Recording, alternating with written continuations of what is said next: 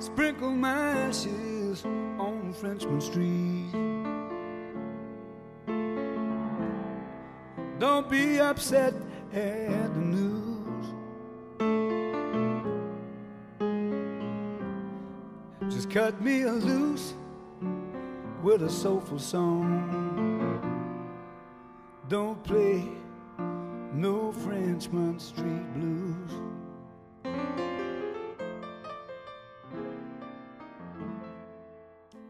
Frenchman Podcast, episode two. One. It's the one. I mean, it's, Whereas, just, uh, it's the two. it's the two, and it's the way she is, isn't That's the way she is. What was the one you said earlier? Uh, it's the it's what she gives. That's the way she gives. It's the way she gives. It's the way she or, gives. it's, or what's what she gives? Fuck, I already forgot. It's the way she gives. I already forgot. But Oh, yeah. Well, you know, uh, well, this is what- w- w- how long ago did we do one? It was like last week. last week. Okay, yeah. We're- So it it's looks, it looks like it's looking to be a weekly thing. it's weekly. Okay. Hmm. Lots Well- happened in the past week. I think. Well, I mean, because if we're gonna do sports talk weekly, is almost a yeah, must. yeah, Because if not, you get out of date. It's like, oh, we're talking about game six when uh, you know game game seven already happened, and you Yeah. know the whole thing's settled. Well, and Exactly. We don't want to start talking about hockey after the Cups one. well, that's it. Yeah. And That's why courant. I mean, we're kind of doing a soft launch too. We're we're not really doing much promo right now. no, no, no. We're we're, we're baking them. We're baking the pies for the test. You know. baking the pies. Yeah, and and uh, and you know we're we're taking it into like a like a more a more comedy kind of lighthearted route too, Yeah, with a lot gonna of sports tight- talk. yeah, tighten up the format a bit. tighten it up. But uh, nope, G- good feedback last time, and uh, I got, I'm wearing socks. That's good. So I mean, if nobody- you're watching these in succession, nobody sees my bunions this time around, which is gonna be real nice. Like, holy shit, that guy's got a big ass fucking bump on the side of his foot. Yeah, go back Yeah. to episode one. Check that one out. Yeah, well, you know, if you want to see my bare feet, my toe jam, that's the one. But um, all right. So we're going right into the hockey talk today. There's a lot that's been going on. Yeah, I got a well, we'll leave links. F1 for later because, uh, like hockey. I well, mean, that's true. Yeah, it's an off week for F1. and and there has been a lot going on with hockey uh, in the past week. Right, right off the bat, though, the next race that's coming up is I can never pronounce it properly. Azerbaijan, uh, Az- Azerbaijan, Azer, I, I, Azer, Azer, Azer, Azer, Bajan. Bajan. Ça, c'est un mot, là. Pa- It's like Bahrain. Bahreïn. Oh, yeah, Bahrain. Bahreïn. Ça, je vais le dire en français à chaque fois. Ouais. OK, Azer- Frenchman. Azerbaijan. Thanks. So NHL. I mean, like holy shit, man. Got lots going on. Which one do I open up here first? I here? I I don't think I'm gonna go in order. Um, Okay. I don't think I have seen a Stanley Cup playoff where I have I don't have a team involved. So the Ottawa Senators are not there. Where I have been so excited and I've been so tuned in. Like I have watched probably more hockey this Stanley Cup playoff than I ever have before in any previous years. yeah, Maybe even here. including with the Sens, you know. And uh, I mean, we talked about Tampa Columbus and how there was a uh, a a five alarm fire in Tampa.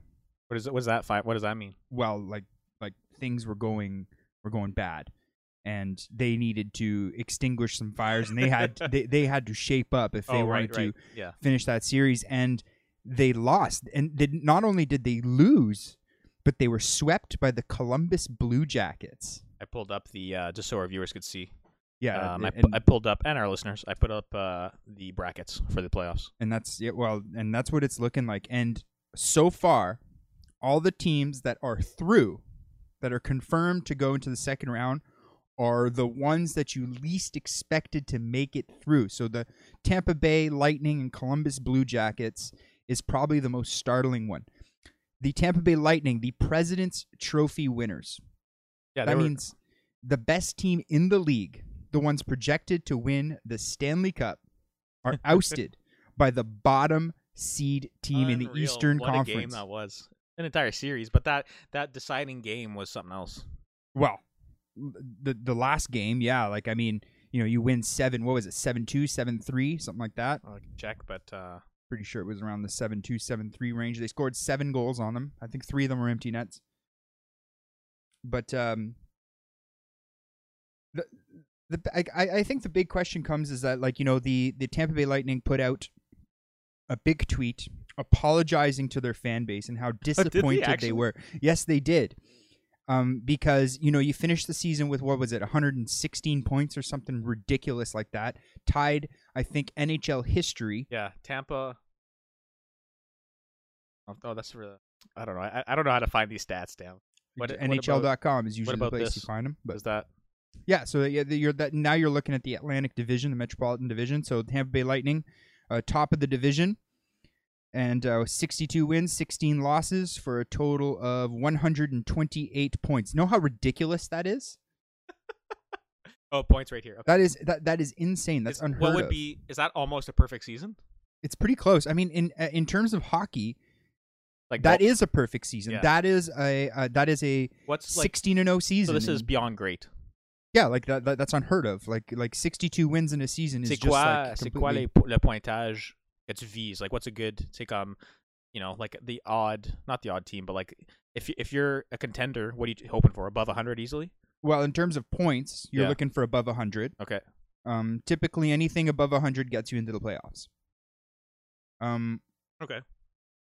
p- points are one thing; it's wins that are the other thing.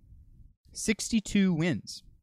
Now that that's the stat that you're looking at more than anything. Look at all the other teams: 49, 46, Even second place. Yeah.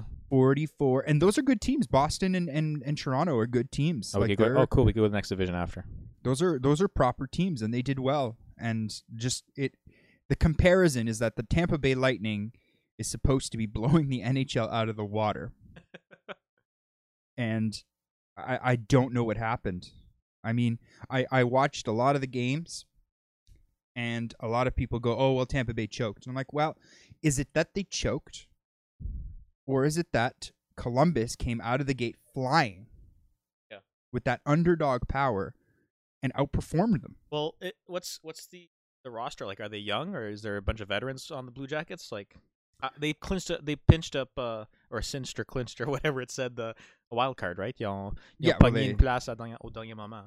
Uh, they they beat the uh, the Montreal Canadiens out of that spot. And um, well, it's not that they have a veteran roster by any means. They have talented players. They have a good goalie, Sergei Bobrovsky. They have uh, a good superstar player in uh, Artemi Panarin.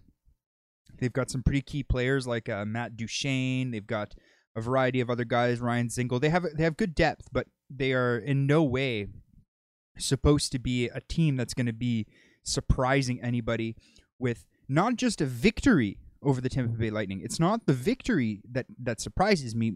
It's the fact that they were swept. Hmm. That that is NHL history. Never before in NHL history did a President's Trophy winner, the number one team in the league, get swept in the first round of the playoffs. Wait, n- never? Never. Dans toute l'histoire historique de la LNH. NHL. What? Yeah.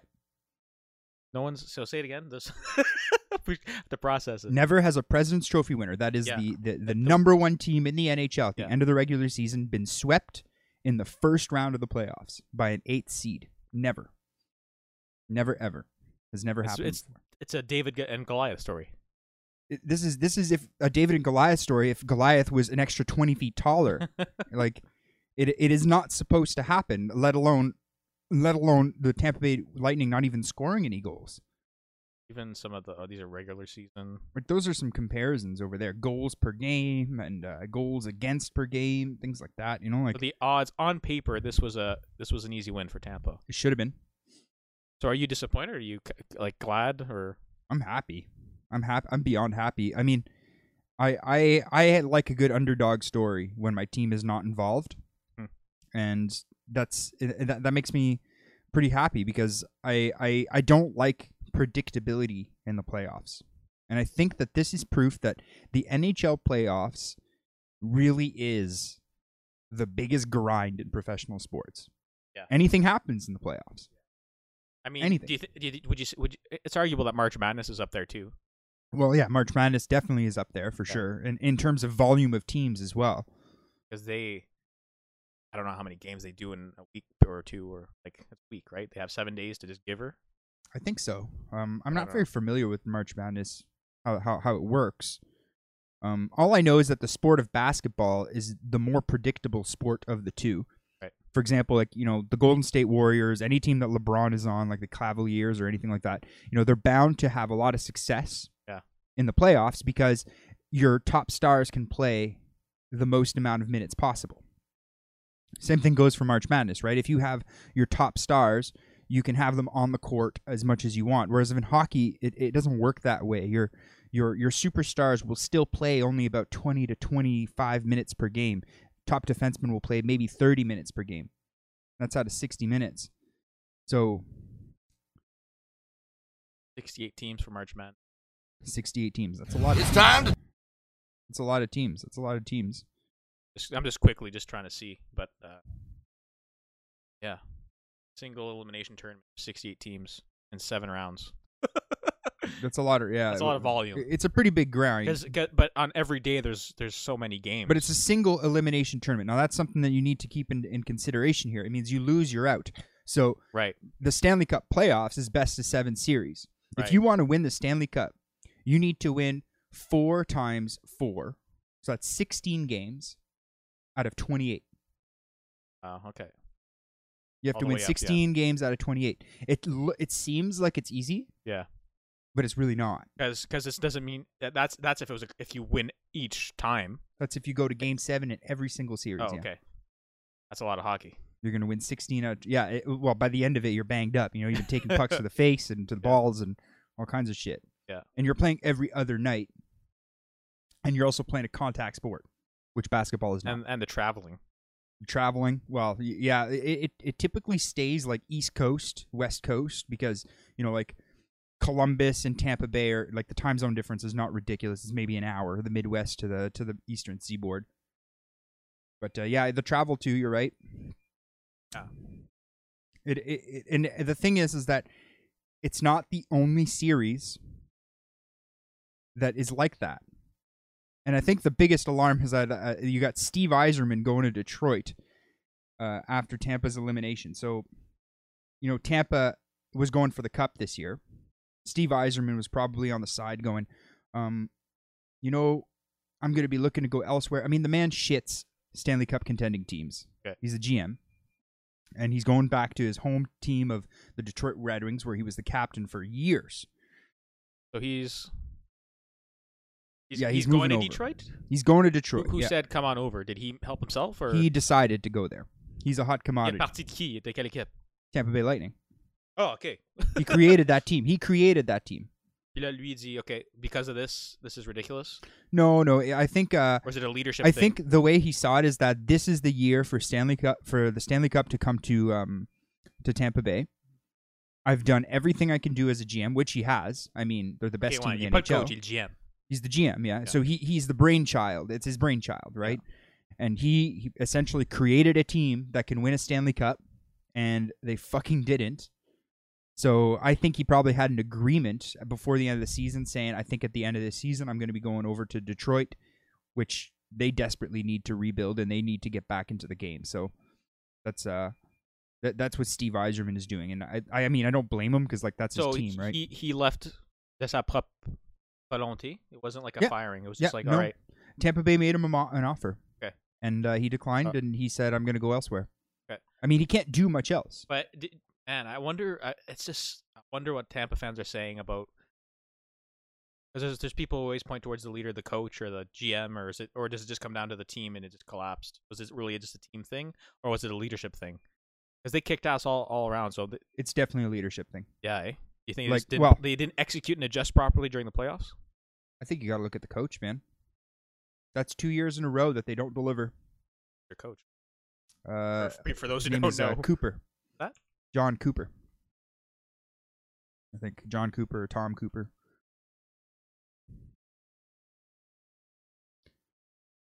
Yeah, Jon Cooper.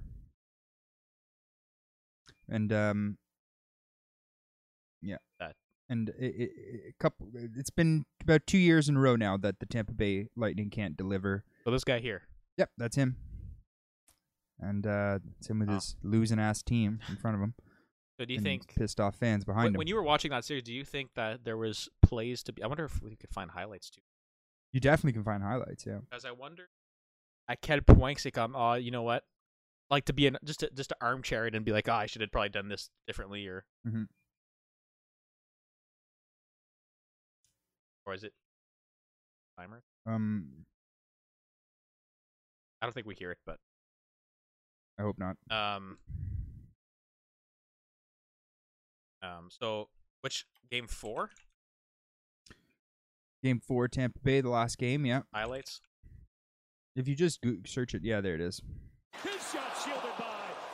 His shot shielded by Vasilevskiy. Texier, the 19-year-old, gets to it. Jones looks it over. I think the big thing for Tampa Bay is that they couldn't really capitalize on the power play and they couldn't kill penalties. In the Stanley Cup playoffs. Vasilevskiy. And that generally comes down to coaching when you have the best team in the fucking league. Is it like they couldn't they couldn't um? Oh Jesus! They just they just couldn't get it together. They just couldn't. They But- couldn't defend. They couldn't attack. They But Blue couldn't score Jackets were they? No, I just want to believe that they had something up their sleeve though. When they were playing this out, was it like, you know, what what made it so that even if you're a player and your team, can you not just see what they were doing? Were they playing something unorthodox? Was were they, was anything funky with Blue Jackets, or was it purely Tampa Bay's own fault? Um, I think that it's it, it, it it comes down to Columbus just out muscling them in the dirty areas and capitalizing on power plays. That's what it, that's what it really came down to. Like, it, it there's nothing cheeky that they did. They really just played their game plan. Oh um, man, I I'd probably go as far to say that I think John Tortorella, their coach, although he's probably like a shit coach in general, is a great playoff coach. He succeeds in the playoffs yeah. and uh, and I, I think that's really the game changer here. He got he somehow got to his players, and they were riding that underdog momentum. They were on fire at the end of the season, and they just they just really dominated, and they did super well. David Savard. I'm gonna be right back. Yeah. Turns it over. Palat. Point with a shot, reacting to it beautifully. Sergei Bobrovsky. Well, I know nothing about hockey, but uh, this looks great. Wide, Cam Atkinson. Now Duchene out of the corner. He'll get to it. Atkinson goes across. That Oh, slap shot. Lou. Oh. Sorry, folks, my mom's doing laundry, and um, yeah, and I just couldn't handle the beeping anymore. Over the outside, Braydon Coburn. Kicked out with a purpose by Sergei Bobrovsky. Tampa defense. I mean, Rolls around Killorn, stick was like the, like Ruda goes across. Coburn, it's shot. They they they can score goals when they want. Coburn from outside. Cedric But the thing is, is that this is a team that should be scoring eight goals a game against Yeah, a team like this. them out, eh? They should be scoring eight goals a game Oh my God. That was beautiful. through the traffic. Yeah, and I, I, I it's I, I honestly just can't put my finger on it. Like I've, I've tried to analyze it and think about like, oh yeah, well maybe you know, maybe maybe it's their game plan. Maybe it was uh, like Columbus was that much better, that kind of thing. But it really just comes down to the fact that they couldn't score goals when it mattered most. Like they tied this game in the second, which is really good for them. But after this, they really need to be picking it up and you know getting another two goals right off the bat. But of course, delayed penalty, and again, they don't do well on the power play. They can't kill Well, that, penalties. that makes me think of something that we saw yesterday with the Sharks too, but I guess we'll get there. Yo, the Sharks. Yeah, we'll well, get there, but yeah. Did you see his look? Check le, check la face. Check la face. Oh, oh. Oh. That's a man who's biting his tongue. That's a man who's biting his tongue because he knows he loses his job at the end of the year. That's it, eh? Um, I don't see how you can keep him. I don't see how you can keep him on. Checkly. Deadpan. Thousand yard stare. Yeah. Oof. In Columbus, on top of that. Holy fuck.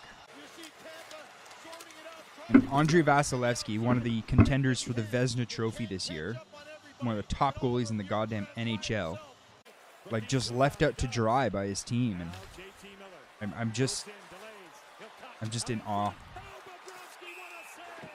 Although Bobrovsky did play really well that series, he's one of the top goalies in the NHL too. It's weird. It's weird, man. I don't know. Man, these highlights. And then and then you think about the Islanders. Yeah, we could bring them up. And then you think about the Islanders and how the Islanders also swept the Let's, Pittsburgh uh, Penguins. I'll show them up on here. Donc, yeah, New against York Penguins. Islanders Yeah, that wins was four else. nothing against Sidney Crosby, the Golden Boy of the NHL, and his fucking skating birds.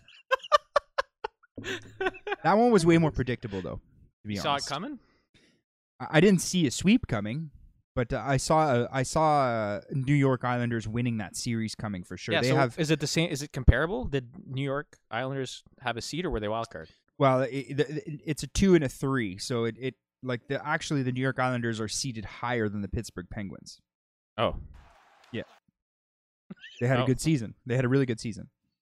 Um, it's just that uh, I I think that we are seeing a changing of the guard in the NHL. oh, I love it. Changing of the guard. The teams that are that were previously dominating and that were previously just completely owning the NHL from top to bottom, we are we we are experiencing new players on new teams, new superstars in different realms, and, and we're seeing underdogs outplay the top guns. And How much of it is a money thing too, though, or is it not like Moneyball?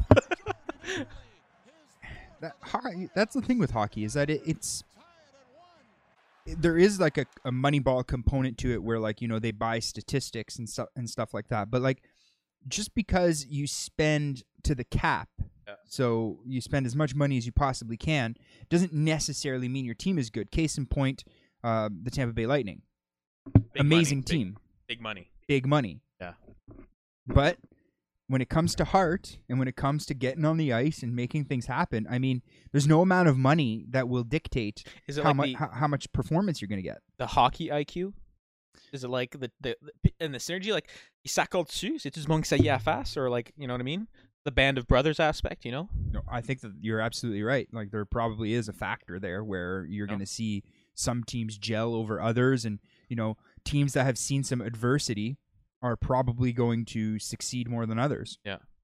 And Blue Jackets being not bottom of the barrel, but in terms of the whole picture, in terms of the playoff context, they're wild card. Well, they went for a run at the end of the season, Okay, and a run like that that gets you into the playoffs and like, oh, finally we made it. It really brings the team together. Right. And they just started performing. I think that they just they, they gelled as a team.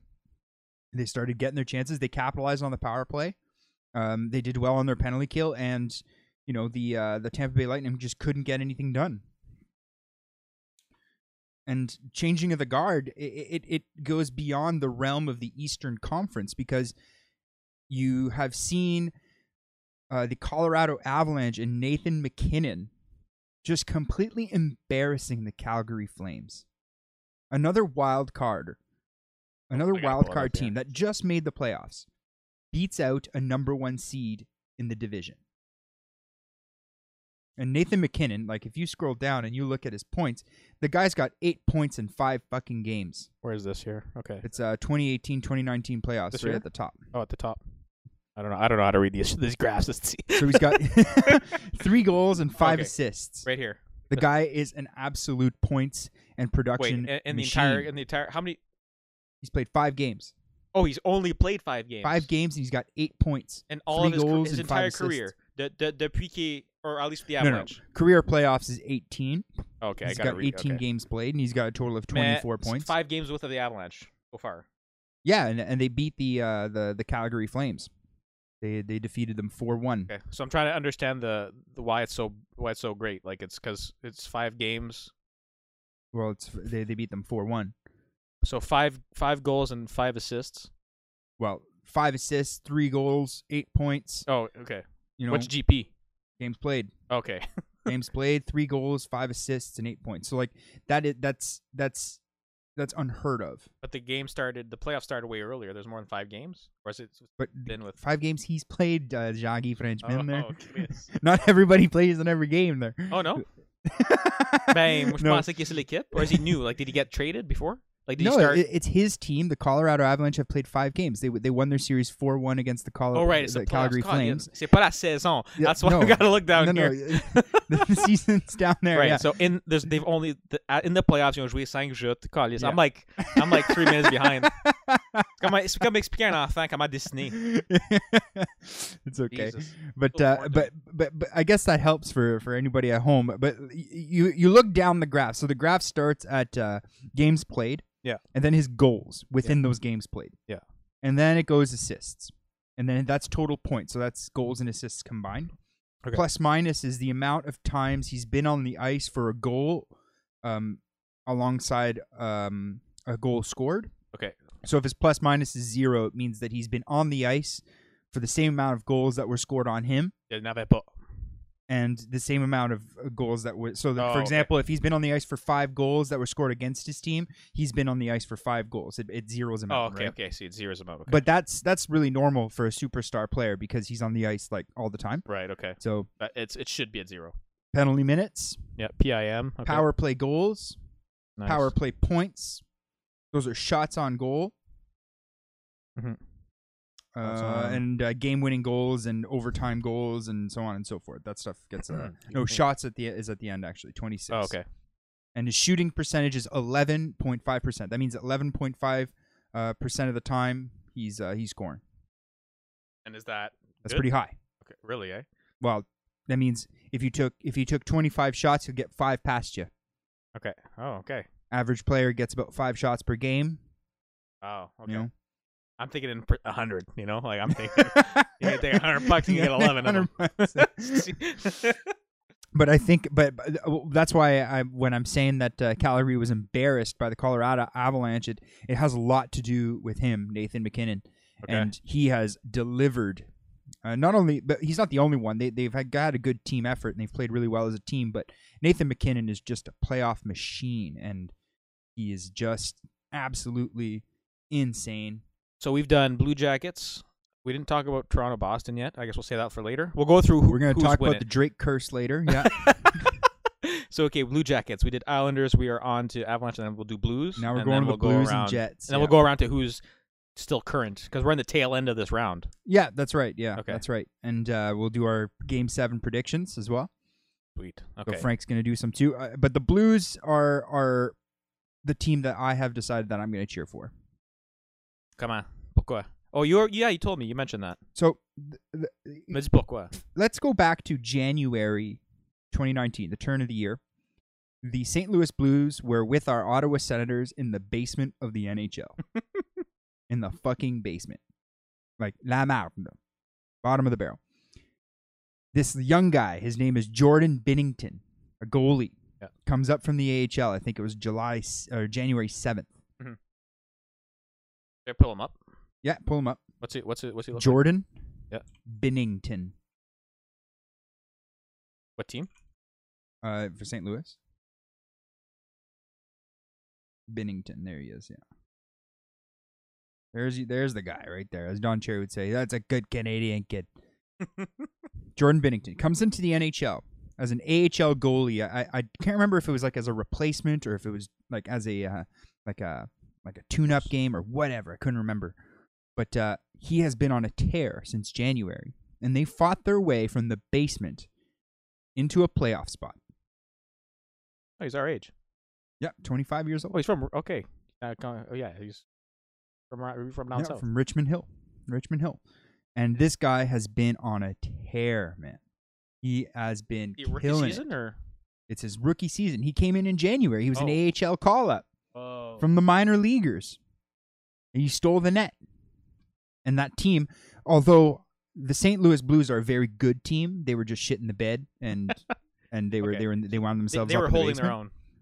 But uh, other than that, like they were they're a good team. Yeah, they're they're a solid I team. could- I want to see this guy more closely now. Having more context, I want to see him. See some of his highlights. Yeah. like So, For- acro- like everyone's has everyone been talking about this guy? he's the talk of the NHL right now. He's the uh, This he's is the- February. He's the Cinderella story of the NHL because you just do not Which one should we check? Like, should I, should I look for specifically for the playoffs or just overall? Are these just overall like uh, y- any, any highlights of his. He's played so well, nonstop, And now Anderson back, and he's got a break, and it's saved by Binnington. nice and square on every single shot good puck handling, good puck management as oh. well. You know, like he's quick, he's good on his toes. Rookie of the month in February. Well, obviously, probably gonna be rookie of the year if you ask me. Yeah, we'll have to come back when they do the awards to to see. Yeah, that'll be at the end of the season. He's not in contention for the Vezina. I don't think he's played enough years or enough games, but but this guy is good. Like he's uh he's he's a solid player for sure.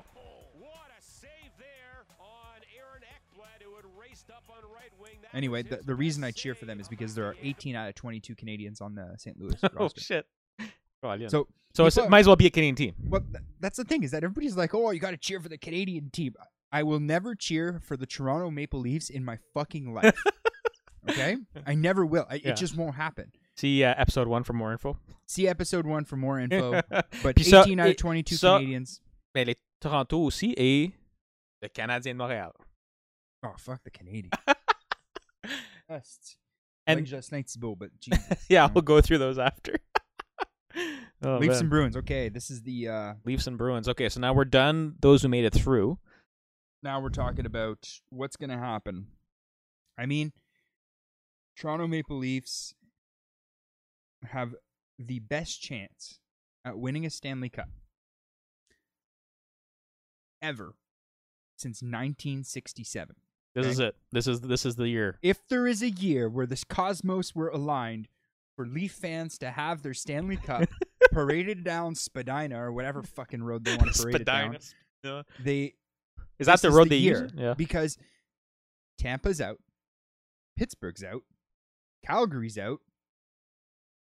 I mean, what better scenario do you want in the Th- th- East? yeah. This this is this is this is the ladder you'd you'd want to fight.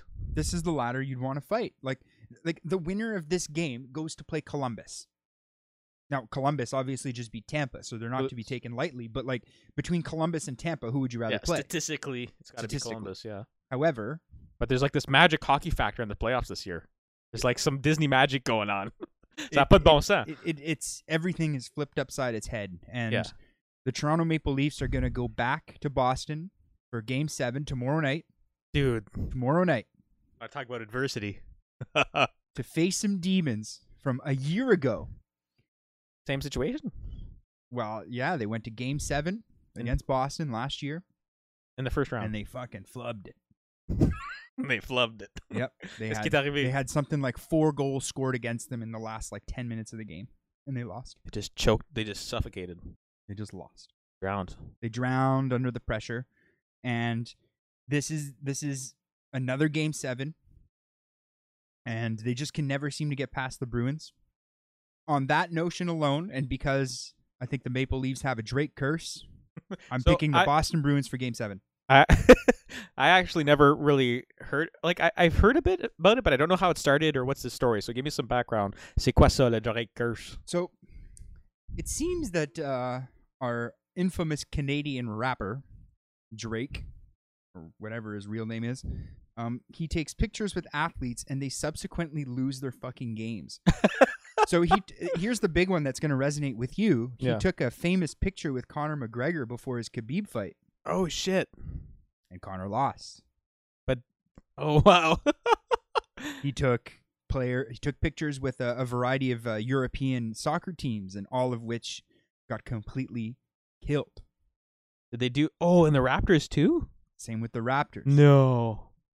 Every game Against that Drake is involved with or seems to touch Whoa. ends in complete failure They for whoever he's supporting. they want to they want to start band. and I think it was game was it game 3?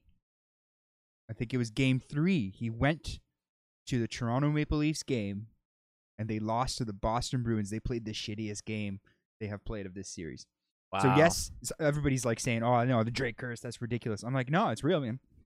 It's fucking real. Show me a statistic, a probability that it's not real. then I'll believe you." That's insane. Okay, I had no idea that's what it was. That's what it was about. Oh, it's it's there's some there's something sinister going on with that man. I don't know what he did. I think it's because he abandoned Toronto or something like that to go live in Hollywood. Oh, Well, He lives okay. in L.A. there. oh fuck. As they all do, eh? whatever it is, I don't know what it is, but there there's some kind of omniscient omniscient power that is taking control Man, anyways, that's So that's before that's we crazy. move on, we're, we'll just talk a little bit about uh, the other game sevens. We have the Caps and Oh yeah, the I'll bring up the uh, Hurricanes. yeah, I'll bring that back up. the Caps and the Hurricanes. Who who we picking? I mean, it's going to Game Seven. So, Uh, let's see here. Uh, I gotta bring that. or is it going to Game Seven? It might be three two Washington still. I might have fucked it up. I might have financed it. Yeah, three. T- uh, Okay, yeah, playing right now. tonight. They're playing right now. Yeah. So I mean, I'm looking. I'm Caps seeing are up 1-0. Capitals definitely probably winning that series. There, there's no reason for them not to be winning it. Washington leads three two. That's right. Oh no, it's not a game seven yet. Sorry. Um, Dallas leads the Predators three two. I mean, the Predators should come out with a win in that series. They are probably the better team, and they have that amazing hockey atmosphere to kind of support them. But I think that when you go down 3 2 against the Dallas Stars, you now have to win two games. I think tonight's game is going to be in Dallas. I'm going to go ahead and call Dallas for that win. Whether it's in six or in seven, it's going to be Dallas. so well, Dallas wins, they move on. Yep. Tonight, if they win, and the Nashville's next- always been a contender for the past couple of years now, eh? Well, Ever since they got Subban. Or is that different now? He's the, still the there? Nashville Nashville has been a contender for the past couple years. You're right. But did Subban Subban plays for them. Yeah, still there? Okay, yeah, still still that was a big deal. And and they're a good team. There's nothing wrong with them. There's absolutely nothing wrong with them. I just don't think that they have um they have the juice to get themselves through the playoffs and they're going to hit what I am starting to call the playoff woes where you make the playoffs year after year and you're considered a team that's going to make it every year. Yeah. And you're going to turn into the San Jose Sharks or the Ottawa Senators of the mid 2000s where you're just going to get eliminated every year because every year you go to the playoffs and there's this kind of fatigue that settles in. It's like you got to go in through the grind again, and like it's just you can never get Right. past the second, third, or the final round. Right? It's it's just they do well in the playoffs. Don't get me wrong, but not well enough. They're not the team that has the magic. Right? okay. And we're talking about who's the team that has the magic. Well, we've seen the magic in Columbus.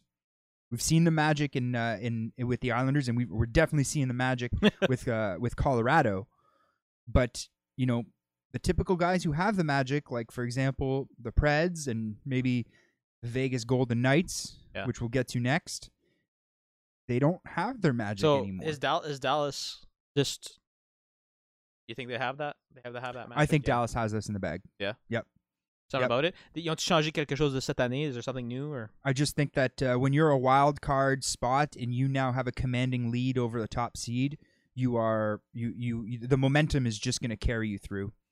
Um, they've got Ben Bishop in net, a former Ottawa Senator, Hmm. and uh, he's also a Vezina contender as well. And it's going to be tough to get pucks by him. They've got uh, that killer line of Radulov and Seguin. I should up their roster. Dallas, eh? Might as well. Yeah, I might as well. But they they've Oh, they've, they've got they've got Radulov, they've got Ours. Seguin. they have some real superstar talent on their team. Jamie Benn, they got great players. So. I I expect big things from them, especially since you know they're they're in front in their series. Uh, they play a relatively aggressive game offensively because they have a good defensive end, so that allows their their forwards to take more shots and more risks in front of the net. Um, a luxury that I don't think the Predators have this season. Hmm. It's gonna come back and bite them. It- probably, probably. Like for Nashville's sake, like they're not up to handle it. I just think it's the playoff woes. It's like you know you keep making the playoffs, and eventually, you know, if you make six playoff runs, you're gonna get eliminated in the first round eventually. Yeah. Right. You're not always gonna make it to the second and third rounds. It's not gonna happen.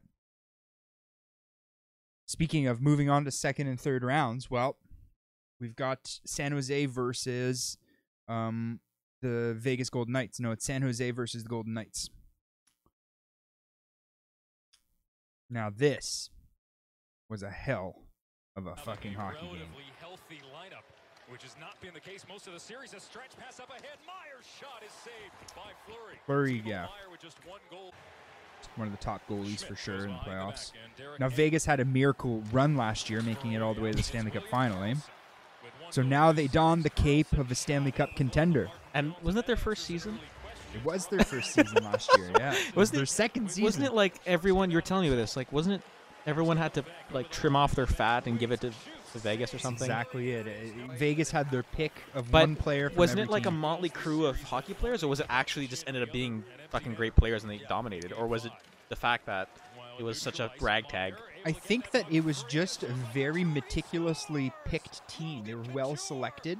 But, okay, so the people, people, someone could. How did it work? Like someone. So every team in the NHL was allowed to protect X amount of players. Okay. Okay, I can't remember the stipulations. I think it was like seven forwards and two or three defensemen or something like that. Right. Of the ones that are unprotected, they enter a pool. So this comes out to about maybe I don't know ten or twelve players. Right. Vegas were allowed to choose one player from every single team. Oh, that's what it was. So they had to say. Mhm. It wasn't like you could take our fourth bench or, or fourth stringer. Like yeah, it was. well, like teams were, were faced to make choices of Right. like who they're going to protect. they have like their own pool of like, oh, you got out of these five guys, one of you is going to Vegas. That's right, and and the Ottawa Senators lock, lost Mark Methot for that. Ah, fuck's even. Okay. yeah. So what Vegas did is they picked a bunch of players, they set their team, and then they flipped the rest of the players for picks. They traded them away for picks. Yeah. So Vegas had a great year, going to the Stanley Cup final, and they had a boatload of picks at the end of the season. Okay, so they had that pick of the crop. Well, not a pick of the crop, but they they they were definitely able to pick a good team off the bat. And I think that's why the NHL changed the rules this time around and made it more a little easier for them to pick their teams because they wanted to have that expansion success in the first year. They needed the team to work in Vegas because if it didn't work in Vegas, the entire plan for, you know, Seattle and Houston in the future is all going to fall short. Are are those still lined up? Is Seattle next? Seattle's next, then it's going to probably be Houston Uh, and th- they needed Vegas to work because if you're gonna put a fucking hockey team in the desert, it better fucking succeed, yeah. right? Yeah. Case in point, the Arizona Coyotes. Oof. They folded, didn't they? No, Oh no, they rebranded. no, the state bought them. Okay, but w- th- was wasn't it the Phoenix? Uh, they changed their name, wasn't it? They were the Phoenix Coyotes, Oh, okay, right. and then that was about to fold. yeah, yeah. So then I think it was like the city of of Glendale purchased them. And then that was about to fold. Then the NHL bought them, and then now the state is financing the team. uh, So like it- a taxpayer money. Yeah, through it's through this weird kind of backdoor deal with the NHL. I think where like. I don't think the taxpayer is really paying for it, but like there's like maintenance fees that get paid for by the state of Arizona or something like that. I'm not really really familiar, but anyway, that's an example of if you put a team in the desert and it doesn't work out, it's rough. it's rough, you know. So they had to. The Vegas needed to win. okay, I see. Okay, so Vegas has pizzazz, right? Like they have shows. yeah, and, you yeah, know, yeah. It's fucking It's awesome. And there's no other sports team in Vegas. So like Lil Jon and like you know fucking UFC fighters are there watching these games because Right. It just goes hand in hand now. it goes hand in hand. Yeah. So it sells itself. Now, fast forward a year, now we're against uh double over. oh, So okay, so I guess it goes through our highlights here, but the end is what was amazing for me too. I mean, yeah. So it, it was a one-one game, a tight, tight game, really good game defensively, and then it goes one-one, and then I don't know. double overtime. I don't know what happened in double overtime. But holy jeez. Dave Theodore walks in. Alex Tuch receives the drop pass. Stastny tried the give and go with Tuch, didn't work. Theodore holds the zone, feeds that off the skate of Stastny, and the Sharks clear it ahead. Come on, It's Shirtle. shorthand and a shot. Shoot, scores. That was it. That was all And she that's is. it. And that is it. overtime, sends this So, series to game Go towards the center of the video Of and this guy? find the last few minutes of the third period. Off a flurry, and he- Facing elimination. They get a pirouette to Couture. For the overtime. First time in pursuit. It's on the Around goal. here. Around here, yeah. Marchessault with him. Marchessault over the line. Yeah, I I guess guess- they didn't include it in this highlight re- in this highlight pack. But it was so Sharks clear the close. to being a San Jose victory. It literally came from inches from San Jose or, crossing the or goal. Vegas. It, well, no, the the puck was in the Vegas end, Yeah. in the Vegas net, and it came inches away from getting into Vegas's net. Oh wow. In, in Like- regular time. In regular. I think it's either regular time or OT. I can't quite remember, but it came this close, and there were like players sprawled out in the crease. you you know, it. Desperation. No, no, no. It, the puck just did not cross the Oh, goal no. line. It just did not. Wow. and it came inches away. It was like you, there's like like three guys in the fucking crease just on their hard fought periods, eh? And uh, anyway, San Jose scores a goal and brings this to seven games. Now, who do we pick? Are we going with Vegas or are we going with San Jose? That's a tougher pick. That's a tougher pick than the Boston Leafs one. And I'll tell you why. Because San Jose has a habit of choking, Yeah. and we haven't really seen Vegas uh, be pressured by another cup contender like this yet. Their last last year, like they played the Sharks as Did well. they just mow everyone down last year though? Well, they they just they had this magic. You know the magic we were Yeah. talking about. They had it last year. Yeah. This year, a little less convinced. But uh, I'm gonna go ahead and make my pick and say that I think Vegas takes this, and I think Mark Stone is gonna be the difference. Former Ottawa Senator as well. I'm gonna call it right slight now. bias. Game-winning goal. Yeah. Mark Stone. Vegas. Single overtime in uh, this coming game. in this coming game. That's gonna be tomorrow night. That's that is my prediction. It's a bold one, but uh, I think it's gonna be another Oh, tight should, game. You should get the what is it? The play line or whatever the uh, Or- bet line. Throw that odd in there. Yeah, I put my paycheck on it. but yeah, no, I, I'm going with Vegas. I think Mark Stone's going to score that game-winning goal. He's uh he's a machine. Guy's playing super well. Uh, this is going on right now. We already kind of talked about that. Yeah, I still think Washington's going to take that. Carolina sucks. Did we Sorry. talk about Toronto Boston? We talked about Toronto Boston. I'm picking Boston in seven. All right, so So let's talk about goaltender interference in that uh, Toronto Boston game. So break it down for me because I wasn't. I don't think I caught that. the NHL has elected to be more uh, strict on, on, on goaltender interference. Okay, so which means that little nudges can sometimes mean that you're interfering with the goalie. Now, play this video and watch this, and I'll ask your opinion, Frank. and you tell me if you think that It's this is game goaltender five in interference or Boston. Some problems before the game, though, as that flag is sideways. Some problems. for the Bruins in the second period. They're on the power- that for the record, folks, that's French. That's French. That is French. That is. like saying Power que play, era- but street Oh, French. Krug, passe whoops, passe moi là, turns passe moi là, on va sideways. s'en aller de même, hein, ok? Ça, ça, ça, ça va de The même. Second period, they're on Get the it power together, play, boss. but Torey Krug, whoops, turns it over. Kasperi Kapanen's going the other way. Short-handed break, chance to open the scoring. So this is game no. six, eh? He puts This is that game one six. over top of the Okay, net. they're game five. it up. Sorry. This is game five. Brad Marchand, he's going to lose the puck. No worries. David Krejci This is game five. up, This is but he um. The puck bounces Don't bring around it- in the just crease. bring it ahead, or- Anderson, though, he is there Well, to you cover just watch how close that went into the net. Whoa. Neely will So how he feels. it- it's coming up next. Cam, Cam Neely not happy about it. Oh, we don't see him in the video. That's here. Cam Neely. He's a Look- NHL legend. Look, look. Ethan Nesty. He feels Look at him get up. So here we go. period, This is where it's at. Here come the Buds as they look to open the scoring.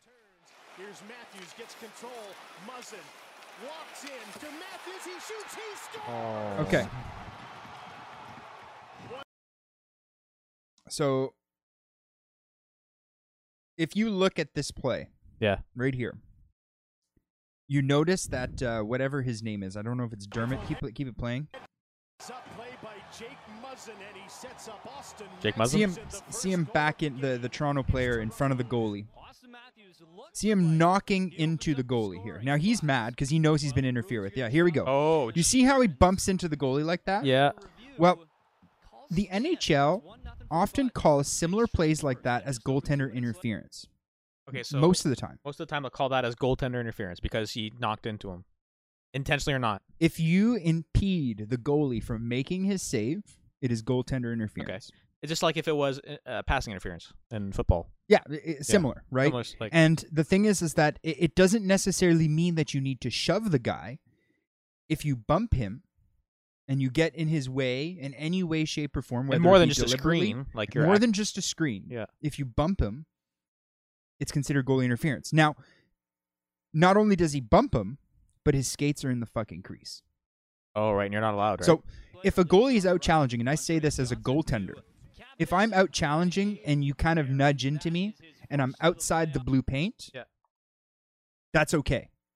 You know what? I, I- don't think that that warrants um, goaltender interference calls or a reversal of a goal. If I'm outside of my paint, I should technically be fair game. fair enough. But if yeah. I am in my paint and you touch me, problem here, there's a problem there. So we've seen this one. Now, dial it back 365 days to last year's series between uh, Boston and Toronto. So that's in the other link that's in that file. okay, And tell me that what you what difference you see between those two goals.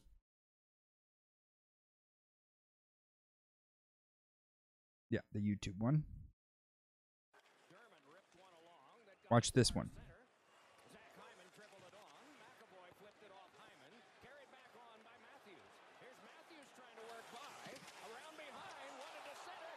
Hmm.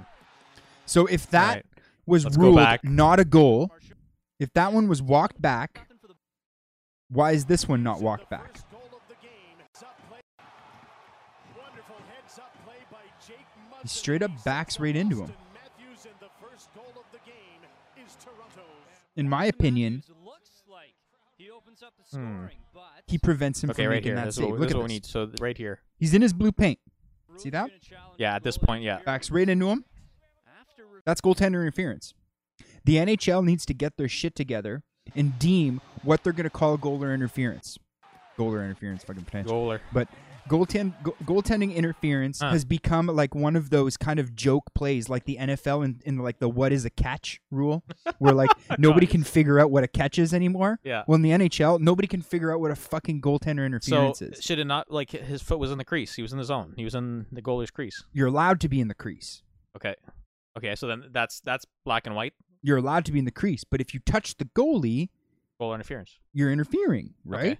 Well, is that the rule, or that's what well, we don't th- know yet? that's the thing is that the rule is not exactly clear. The rule states that if you run into the contact with the goalie, that prevents him from making his save. If he can't do his job because you were there or you interfered with with him, that is considered goaltender interference. The rule is insanely vague. It makes no sense, and the the NHL has to kind of revisit that because it's becoming a bigger problem throughout not only the playoffs but the regular season as well where we're not sure what goalie interference is anymore. It's like it's just not fucking clear. All right. So this is from their rule book, or is this is this Uh, not NHL? USA hockey rule book? It'd be the NHL goaltender rule book, I think. Hmm. Interesting. Rule dig- change approved regarding goaltender interference in NHL 2018. So now they yeah they can do a coach's challenge. Standard for overturning the call, have a no goal call, blah blah blah blah blah. Yeah, so you have coaches challenges now in the NHL, which is interesting for goalie interference. Hmm. But anyway, in my my humble opinion, that goal was goaltender interference by definition of what the uh, the the NHL has deemed goalie interference. Yeah, it's like Rule sixty nine here. Well, here we go. here we go. Here we go. Now we're in we're in deep Uh, 67, 69 It said. interference with the goalkeeper. All right. So. Oh fuck! it's loading up the PDF. oh shit! Uh, Oh. uh, this is the most daunting part. Jesus, no wonder. So when they do it, okay, there, we're gonna, Uh, we're gonna me a have a look at the regulation angles of the boards and goalie. Oh, interference. goalten- goalkeeper, goaltender interference. Yeah. Oh, goalie before page it. 96 it's page 96 in the rule book Oh, it's, it's a hyperlink. Okay.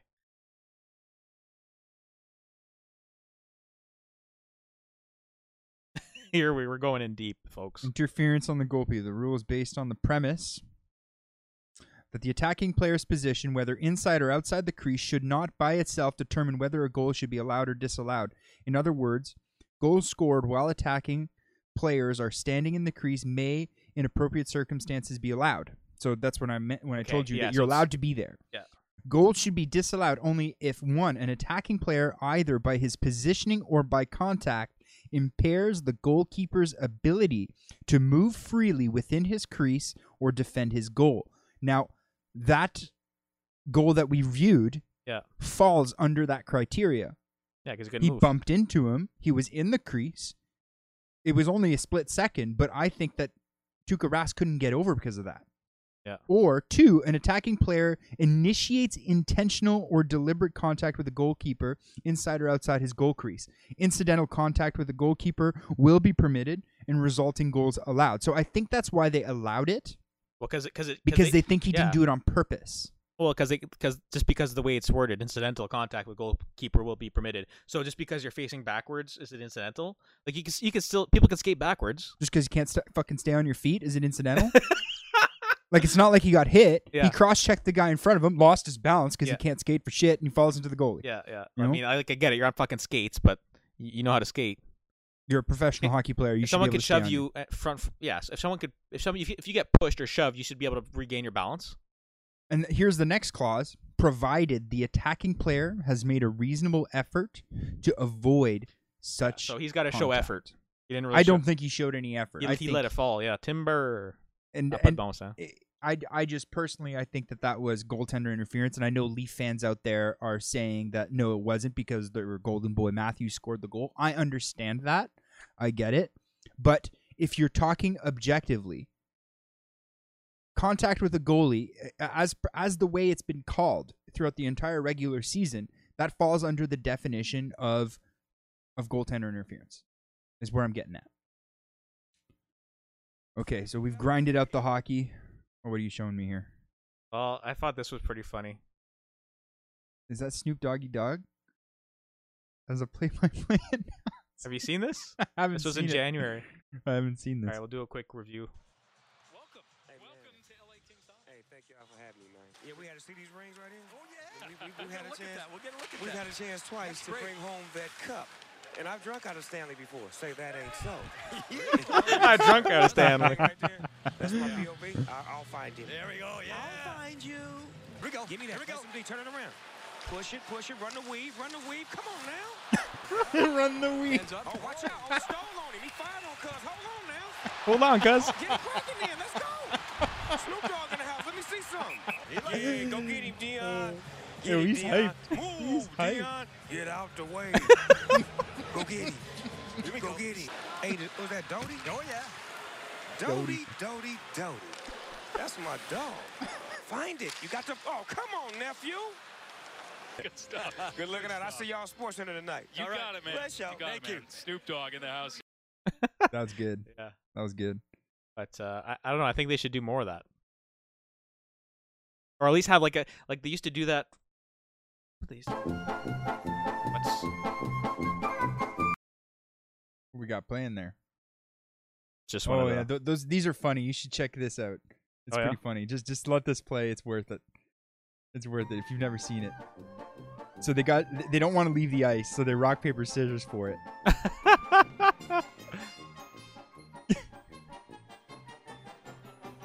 Uh, Do they, oh, is it just between them two?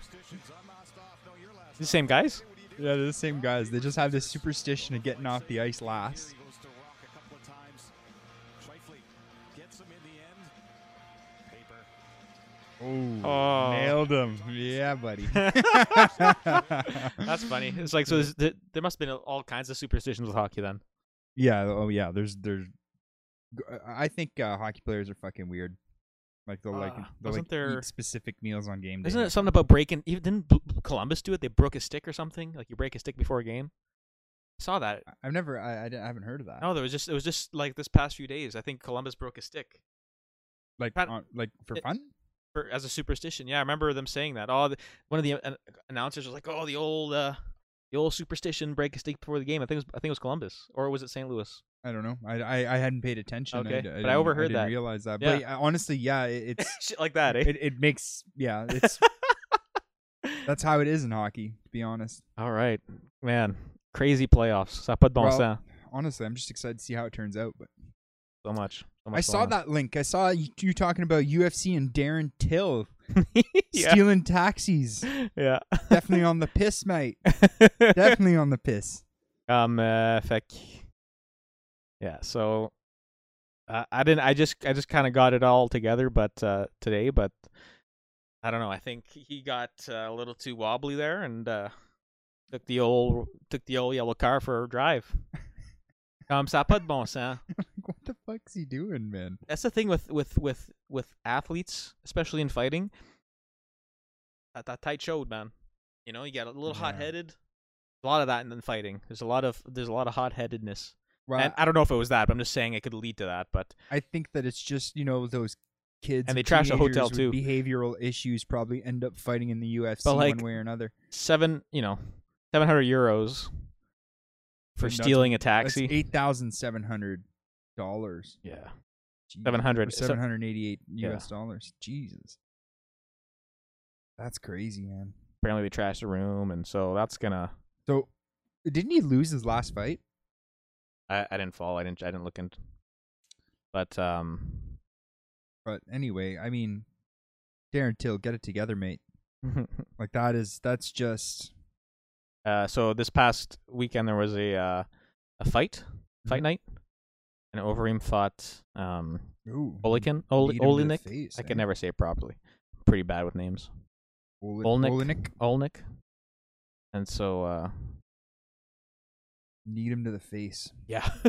Jeez. Just need I think Alistair Overeem is just like like how many fights has that guy been in? Like he's got Um, there's there must be a record for most fights in the in the UFC, and uh, Alistair Overeem must be getting there. No, I don't know. I mean, yeah, he's up there. Forty-five wins, seventeen losses. We'll get a virus now. Well, I'm just trying to get the uh Yeah, I think um yeah, like he's fought he's a definitely veteran. I, I'm I'm just curious as to who has the most fights in the UFC. Hmm.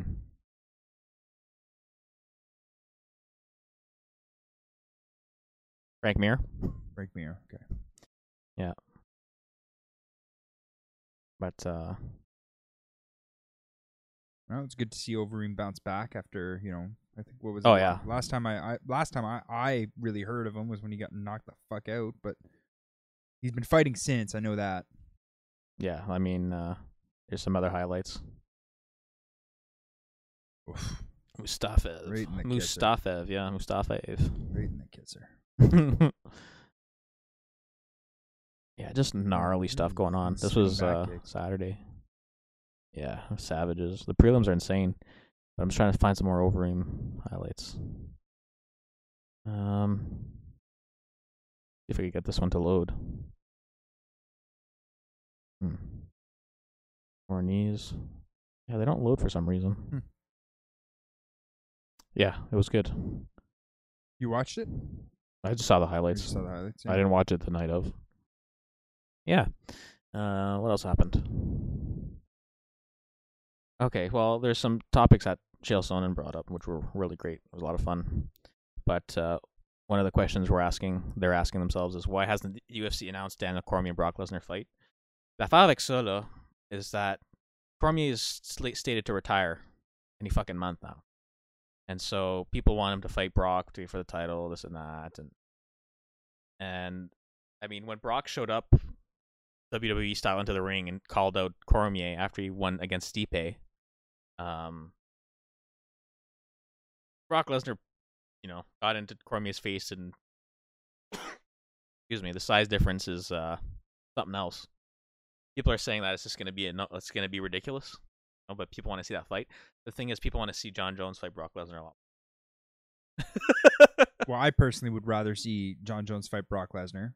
yeah. I mean, I'd so rather that's just a, that's just a topic for discussion. And then um, there's there's talks about seeing Conor and Khabib fight again in Abu Dhabi I before don't they think fight. Conor's high enough on that list to warrant a, a I don't know. People are contemplating it before they they fight uh, um, Poirier, right? Because But is it is it because Conor is throwing his little bitch fit, I'm retiring bullshit, or is it because he really deserves a second chance? Because you got to ask yourself, you know, like, does Conor deserve a second chance? oh, this Khabib after that stunt, he's he's he's can't fight right now. He's he's uh, barred. Yeah, that, that that's that's fair enough. But You know, I mean, like uh, like yeah, Khabib's antics aside, for sure. I think I think we just move move along to the next generation now. I don't think. I don't know. I don't know. I just think. Like you you leave Khabib in the dust too. Well, he was gonna retire anyways. Khabib. Yeah, he was gonna win. He crushed Conor. He said he was gonna retire. That was it. So he wasn't planning on coming back anyways. So I You know, thought, you go- he, you I go- thought he's you go- planning on fighting when his when his suspension's up. no, he, he, he suspension's up. finished undefeated. Okay.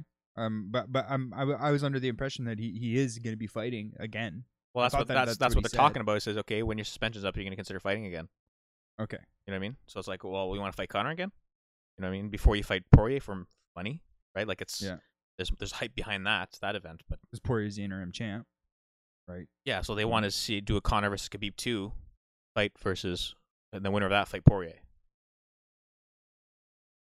I Oh. feel like Khabib would probably be like, I want my I title just- I- back. Yeah, I just want to see Khabib versus Poirier. I don't care about Conor. I, I, I, I, I have seen that fight. Good point. I've seen that fight. Yeah. You know? I've seen that fight. I know where it ends. Yeah. So, you, you like there was hype with Conor coming back. Yeah. We liked that fight. Yeah, we we, we, we shit, you know we gathered around. Khabib's a whole other monster, man. Dagestan has the best programs right now. and if if you have any respect for the hierarchy of the UFC, you don't want to see Khabib and Conor fight for nothing.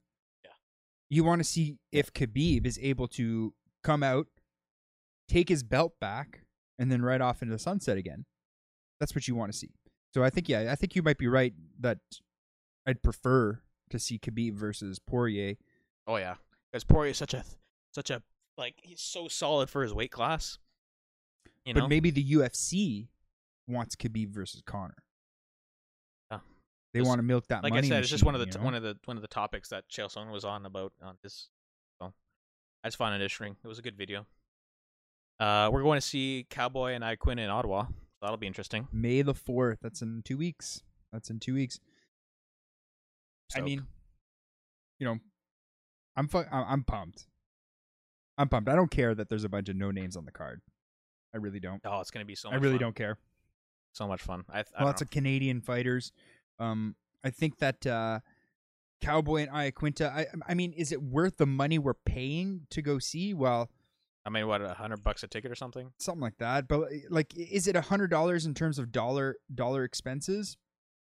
No, maybe not. You know, not as a main event, I wouldn't say. But uh, you know, UFC doesn't come to Ottawa ever. Yeah, they're in the fridge. But but UFC doesn't come to Ottawa ever. So I mean, I think we're just stoked more than anything that um that that that, UFC is actually coming here, and that you know I think it gives us a chance to go and see a fight. We don't have to go to Toronto. We don't have to go to Montreal. Um, we do have to go and see it at the shitty ass fucking Canadian Tire Center. So that's one thing. But um, no, I'm um, I'm I'm pretty excited. It's expensive, but like I mean, you know, we'll get nice and pissed up, and everything will be fine. Know.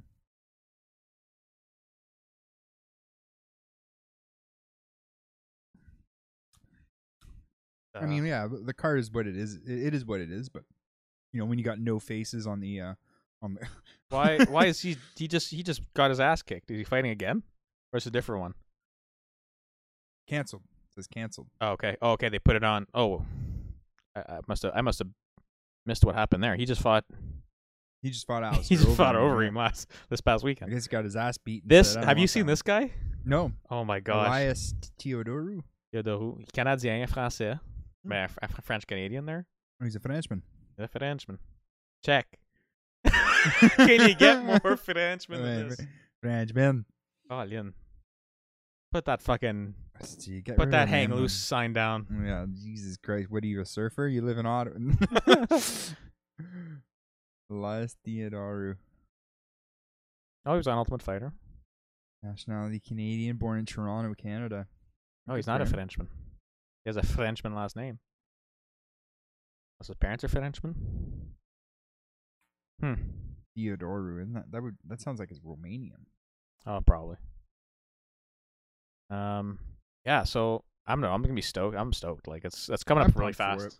Like we we we- we've never seen a UFC event live, so I don't give a shit. It could be like you know they Joe Blow's parking lot there, put him in the ring, put on some gloves, and I'd be oh fucking Oh my down God. to watch. We, like rough and rowdy. like rough and Oh, man. oh that was good stuff, man. Yeah. Rough and Rowdy's quality entertainment. Man, I'd go see That's a those in a one. heartbeat. Rough and Rowdy. Those were good. man. Would you ever compete in Rough and Rowdy? Oh fuck yeah. Like you just get right her? Oh yeah. Would you wear a costume or would you just go in traditional? Um. You haven't watched Rough and Rowdy yet. and you're buying this, it's untrained fighters with no defense, throwing haymakers. No, no. It's the funniest, most action-packed four hours you'll ever have. I guarantee. It was like like point ten bucks for the pay per view or something. it. Tellement broche à foin. and it's it's it's um it's put on by Barstool, so they have like the funny interviews after. It's it's Oh yeah. worth it. It's good for a good. You got bières going. You're you're having. Yeah, the hype videos too, man. It's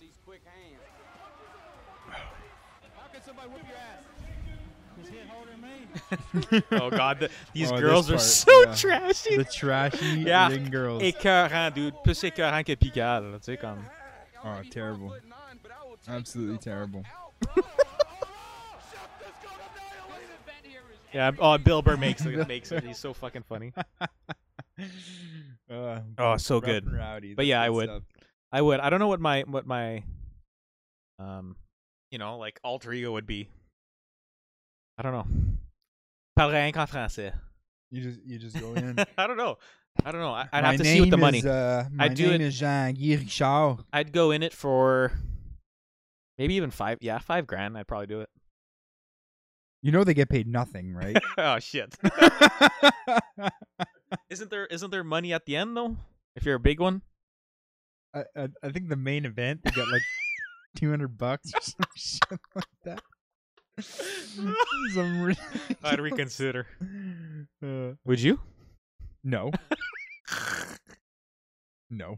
Stupid, eh? I mean, the weight class I'd be in would just be like, I'd just end up with this Well, I, colossal. I don't think there was weight classes. It was just you fought who you want to fight. no, no, no. Those are weight classes. Yeah? You, had, you had the tubbies fighting each other. I guess, yeah. I guess. there, there's a weight class. Yeah. There's a weight range at least.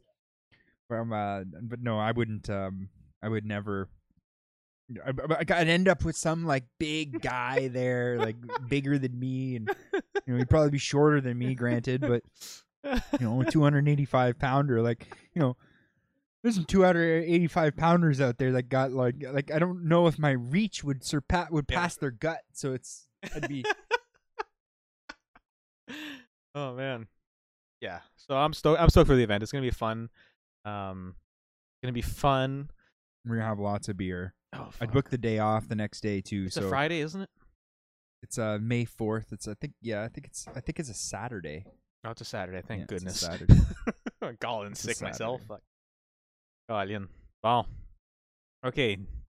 Uh, te- some tech stuff. There's I, I didn't put in much. I didn't really look up much this past week. So one thing that is confirmed is that has been talks of sorted here. There's been talks of, as we saw last week, rumors of AMD supplying Sony for their PS5 Mhm. and that turned out to be true. So, uh, Lisa Su, she's sort of like the hero in in the AMD fanboy world. She's the CEO of AMD, and uh, so super excited to expand our partnership with Sony on their next generation PlayStation powered console with a custom chip with AMD Ryzen Zen 2, which is coming out hopefully by June, and Radeon Navi architecture. So all this is supposed to be next gen stuff, but it's going to Mhm. be custom tailored for for the console game, and uh, some of the reactions are pretty fun. So I mean, it's really cool. Yeah, I'm stoked. It's gonna it's gonna be It's really cool. I will not be buying one. um yeah. I I, I need to get a PS4 first so I can play the exclusives, but that'll be good. They'll hopefully hopefully do a you know like a a Redux version where they make it paper thin. You know how they always come Mhm. up with the new versions there. Yeah. So I haven't been I haven't been seeing, but or we'll see. We'll see what it's all about. But that's the thing with Sony versus Xbox is that you know is about the exclusives, and that's what keeps them a little bit ahead of the game, in my opinion. Well, I think it's what makes them the pick out of the two consoles. Yeah. for sure. Like I, I think that the, the the one thing that Xbox has, it's not that Sony doesn't have it, but the thing that Xbox has is that it has this this uh this following of individuals who really like them. And for example, like I have an Xbox One, right? Yeah. And I picked the Xbox One because the people that I game with online have one. Yeah. And like honestly, there's no other reason for uh for for me to own one apart from that. Well, you had the 360 prior, right? I had the 360 prior, and I had like you know I I, I had Xbox Live Gold before that, and I, I it's just I had always had an Xbox, Yeah. so I felt like a, a sort of loyalty Yeah. towards them. But now the loyalty is pretty much gone. Yeah. Because I'm going to be moving on to the PC gaming world, and once I have a PC, then a couple of years down the road, um, I will probably be you know selling my Xbox for a PS4 at some point. You know, Yeah. maybe not right away, but eventually. Um, Game of Thrones season eight debuted last weekend, Yeah. and uh, again, Episode two aired last night. yeah. So episode one and two are out. Spoiler alert! Anyone? Yes, if you didn't watch Game of Thrones, this would be a good time to skip. yeah, yeah. I'll check the timestamps and we'll uh, he could do that. What do you think of episode one? Um, man. So I guess at this point now they're not, you know, they're not. Um, you could leave, right? You Uh, you yeah, I think that I think they're past the book now, but th- they've they've diverged away from the book a long time ago. To be honest, Okay. they changed like viewpoints on characters. Like if they were following in the line of the book, we would still be, you know, Bran would still be under a tree, and they're, they're, they're, it would just never really get along. But you know that that episode one, a lot of people say it was underwhelming. Um, I think that it's just like you know th- th- they're setting it up for this battle scene. yeah I I I went in without any w- without reading anything and um et moi je pense que c'est vraiment just like such a money maker for HBO right now ça a pas de bon sens. Mhm. I think they broke records for like 200 million for an episode or something stupid like that and there's CGI department and all this and that and like there's a lot of money pumped into it. Mais je pense que le premier épisode c'était vraiment c'était vraiment bon. I really I really enjoyed it. Um there's a lot of things you could see are kind of fan favors like rushing um Jon Snow and Daenerys kissing. Do you see that in the first episode? Yeah, Like uh there was talks about that in the seventh season that they would that they would like make out or something and then they did and I'm like okay, well, now and then, you know, then they he finds out who they he actually too, is. eh? Hmm? Yeah, they fucked in season seven. Oh, did they? Oh, oh yeah. Oh, jeez. I don't, I don't, forget, I don't so okay. God goes.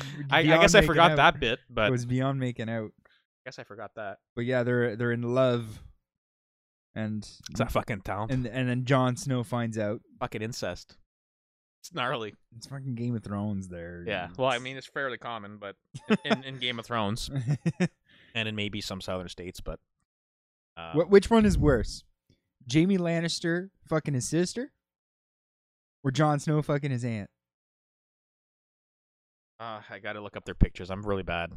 I no, but, but just based on, on on the information in hand, Yeah, which is but- worse. Wait, this guy? This guy I banged- think I think fucking your sister is worse than Who's fucking your aunt. Oh, it's Cersei.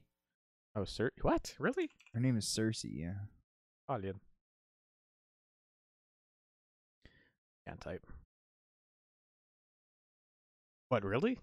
Yeah, yeah. Like, er, like in season one, they were banging. Because That's why Bran's in a wheelchair. Got pushed out of the window because he caught them. oh shit. Oh. Exactly. uh hmm. But why? Why are they bang? They're, they know. They were in love. Yeah, but they know they're s- siblings. Yeah, they knew. Yeah, Man. Chris, they're, that's worse. They willingly took part. Yeah. Oh my, Jo- Jona- Jonathan Neige, uh, Snow there. Okay, so just because he didn't know, it makes it Hey, il okay. savait pas, si. well, fuck, it's not his fault. You don't know. Is it your fault if you fucking drive down the wrong street? You don't know. I don't know. Like fuck. Yeah, well, you still got a ticket. That's for fucking sure. fucking analogies. I mean, yeah, they, he knew. Yeah, of course he knew.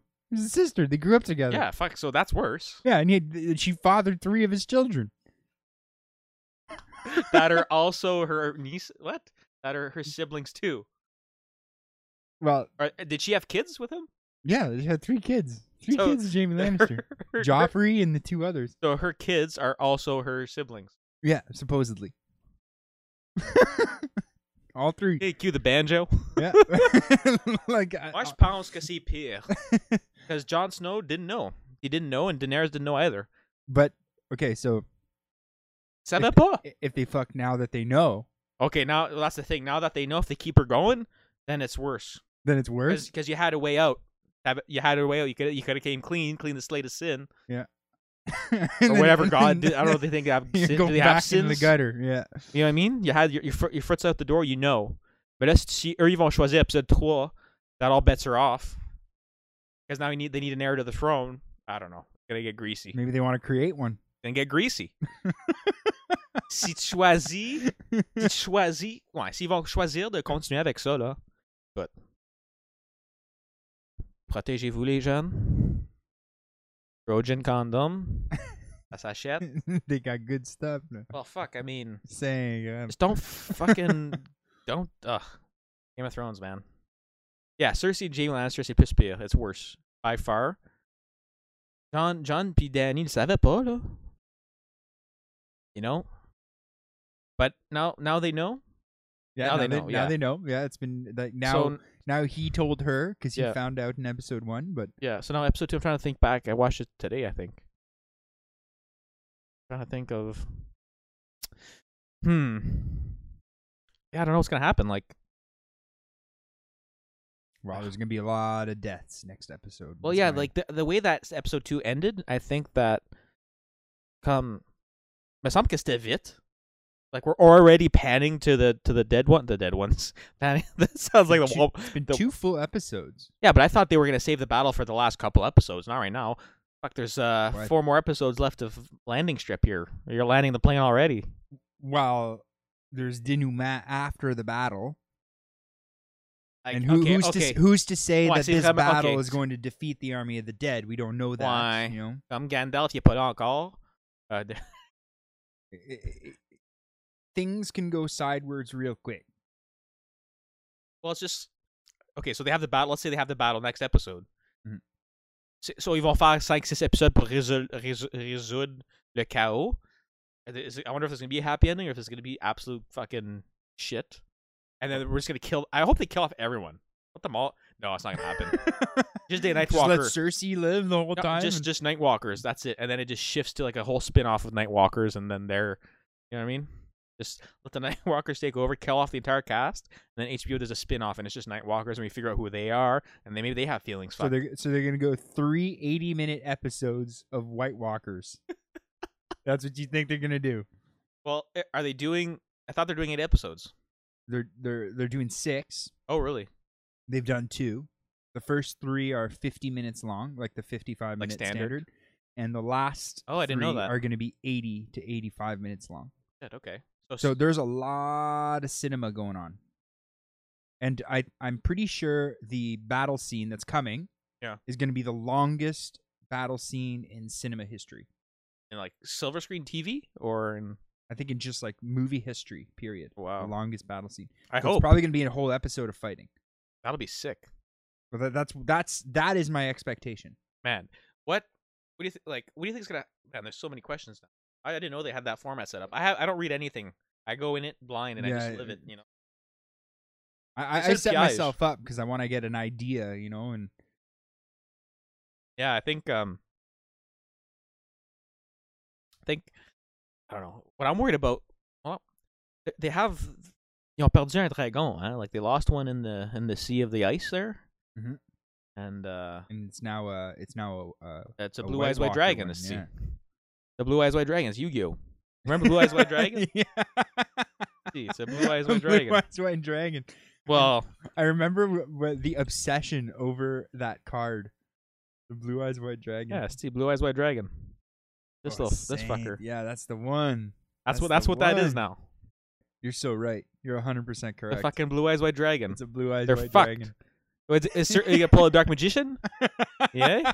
Mon esti, je pense pas. Like, dark You know, you think to pull this guy out? I don't think so. I don't think so. We're not. Uh, Yeah. we're not going that uh, crossover, eh, Chris? You know, uh, so, so that's what I'm wondering. Is it going to be two fires versus one blue eyes white dragon? Well, that's that's what it's setting up to be. Yeah. But you can't kill it.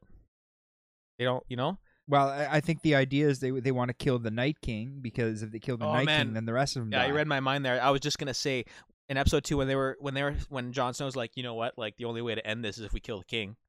All I thought of was fucking SOCOM, U.S. Navy SEAL shit, and the next episode, fuck the battle. Like, imagine they set up all this whole fucking battle, and then they fuck us along for this Yeah. other fucking see Nunez Nunez big setup, and then the, it just pans to this little fucking fucking like rogue group there, fucking three, four of them, and they just fucking flank US. the shit out of them. They just fucking crawl through fucking tunnels and shit.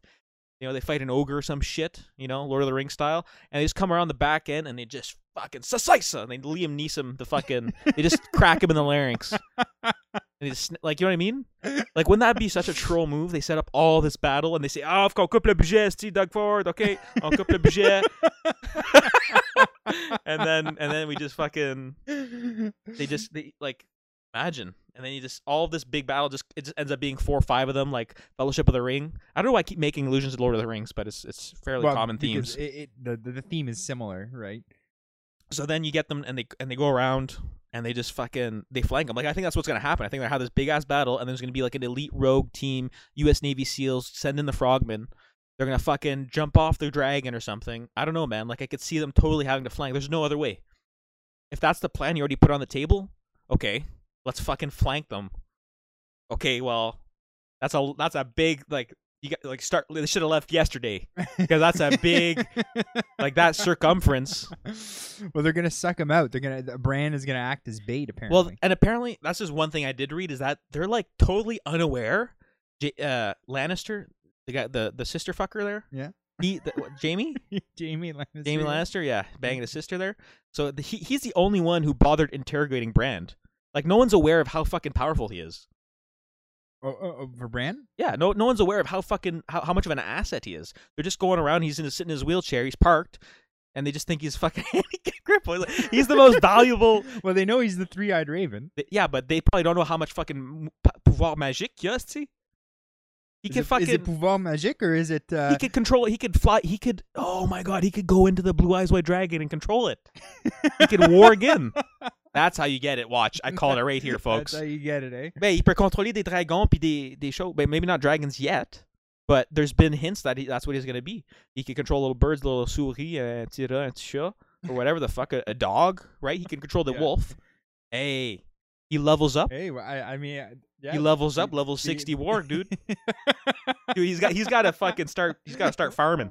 Aller piger du coton, aller piger uh, des des épices. Uh, you know, he's got to start crafting, get up his his level X because Uh, I mean, I, I- I, I mean, yeah, sure.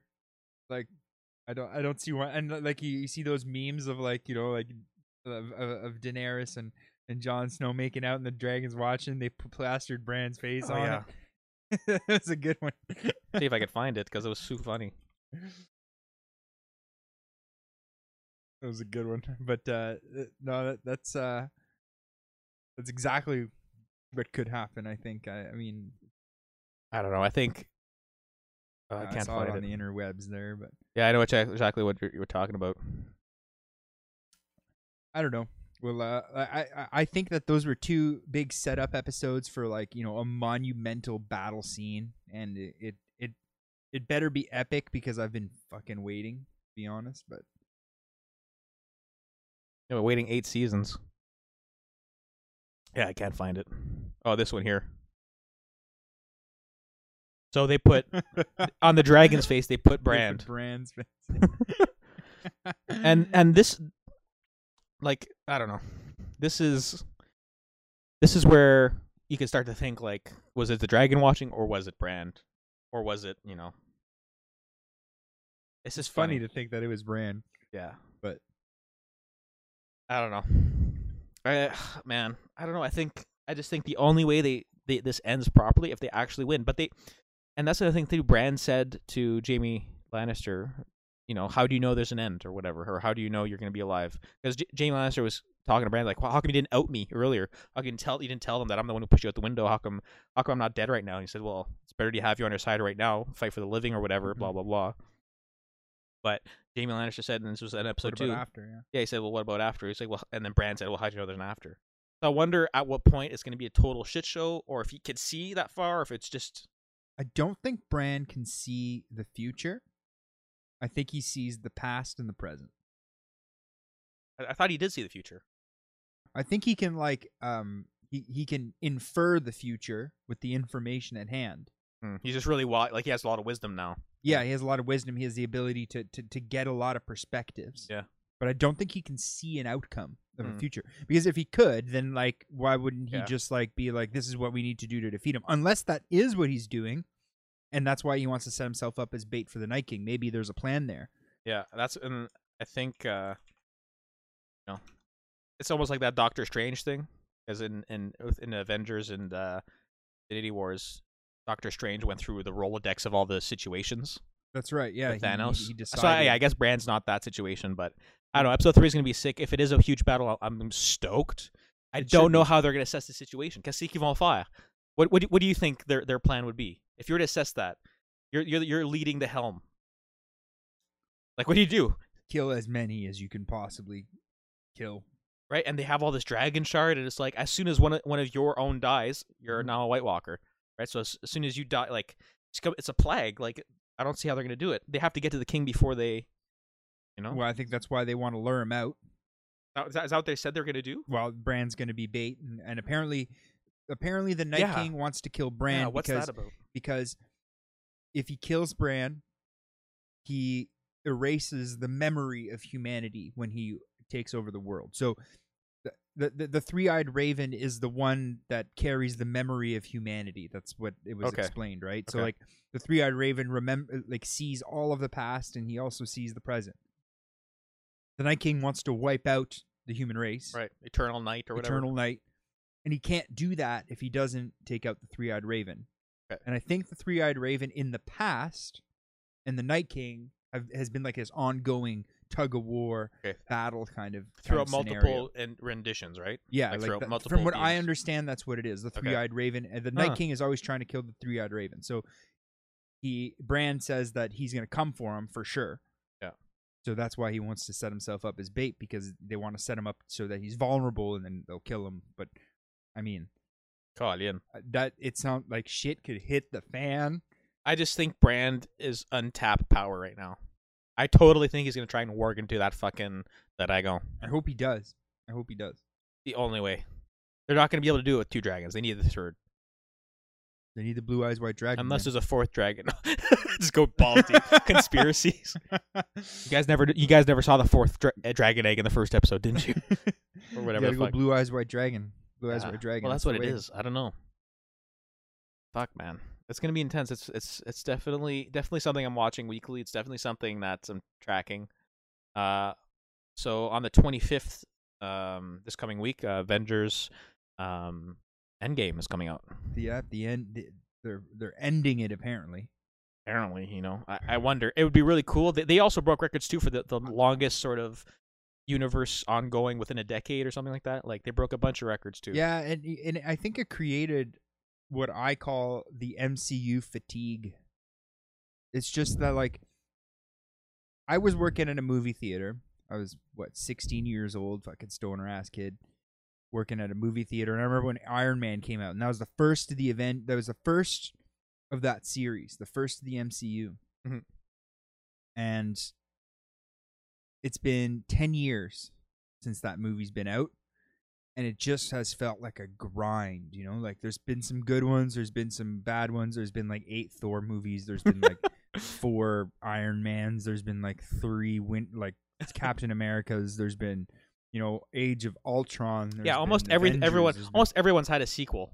th- there yeah th- there's been a lot of movies Yeah. a lot of movies and they're wrapping it up and i'm I, and the feeling is that i have is not oh finally we're at the end finally it's finally the shit's gonna be fucking over with.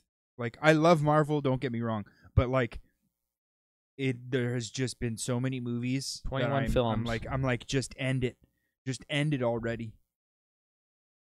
Yeah. 18 18 billion billion. dollars holy fuck. Phase one phase two phase Wow, three, Iron Man like, came out in 2008. yeah man. Yeah man Jesus. i remember when it came out i was working at a movie theater Was it the hottest thing since sliced bread? well at the time like everybody was like like gung-ho for it you know Right. everybody was gung-ho for it and then was iron man great. 2 came out and everybody loved it right Well, Incredible Hulk 2 was interesting. I mean, well, Hulk the Hulk's been re- redone twice. Th- three if you c- three, yeah. yeah If you, if you if you count this one with yeah with three with with But the I think this, this is the official one. The one Yeah, with, yeah. Uh, with, but uh, like Mark Thor, Ruffalo. yes, Thor was big too. It's fe- wow. Oh man. So yeah, they're gonna wrap it up. And then they went into this phase phase two. Twenty one movies. Is it? Is that including Endgame? Endgame's not on the list here. No, not yet. Well, it hasn't. It, it hasn't got any box. Oh, box future, office, okay. uh, So there is gonna yeah, there's gonna be Far From Home, which is coming out. Shang Chi. What's this? Fast tracking Shang Chi. What's Shang Chi? Hmm. Huh. Interesting. I guess they're just going to continue with different spin Black Widow. Oh, is this are these happening or is this this would be a third Guardians of the Galaxy, Doctor Strange? Huh. I guess there's other stuff. Yeah. coming, coming uh, the pipe, it's eh? def- they're gonna keep her going. They might slow down the rate, I would believe. I would I would think they would slow down the rate. Aw, man, thing's a big cash cow. Why the hell would they do that? That's true. you know. There's just been so Disney uh, so we're much there's been here. so much hype in this chapter, right? And uh, the, the, the it's just I'm I just can't wait for them to just wrap this whole fucking thing up. Well, do do you want to see the them eh, go away, or do you just want to see the storyline with Thanos end? I just I'm just tired of the Avengers. You tired of the the Marvel movies? I, I'm I'm just tired of like you Yeah. know seeing Thor over and over again. I'm tired of seeing um well Doctor Strange is probably not on that list, but like Iron Man for example, Captain America. I'm fucking sick of them. I'm just sick of them. Like and the ones that they killed off were the ones I kind of liked, right? Yeah. So like Spider Man and all that stuff. Like Yeah. there's no there's no future there, and Well, they, there's a sequel there, Far From Home's coming out. well but yeah, Far From Home, but it's not a sequel to to to the current, like to the yeah, current yeah. to the what's- current to- yeah, realm, right? yeah, yeah. It's like happening. It's a spin-off basically. And I I I just like I I'm tired of Chris Evans, man. J'aime pas ça face. I don't like his face and Yeah. it's it, it it just gives me this like this like I've watched every single one as it came out like a fucking sheep. yeah, we're and all I went to all. every single one of them. Every, well, I've I've only recently started to draw the line. Come, j'ai pas été voir Captain Marvel, j'ai pas été voir Black Panther, j'ai pas like all of the j'ai pas été voir Ant Man. Like I've seen them after the fact. Mhm. Um, I still haven't seen Captain Marvel yet, but like Black Panther, like I I I don't I tried two or three times to finish it and I just didn't get through it all. Ant Man, I I watched it once after a couple tries. Like I don't know. I think I'm I'm also I'm also feeling that fatigue too. It's just like oh, we know what the the the color palettes are going to be. We Mhm. know what the the explosions and at least it's not Michael Bay. it's the same recipe, right? It's like you You know, know, you, you know, eh, okay, good comparison.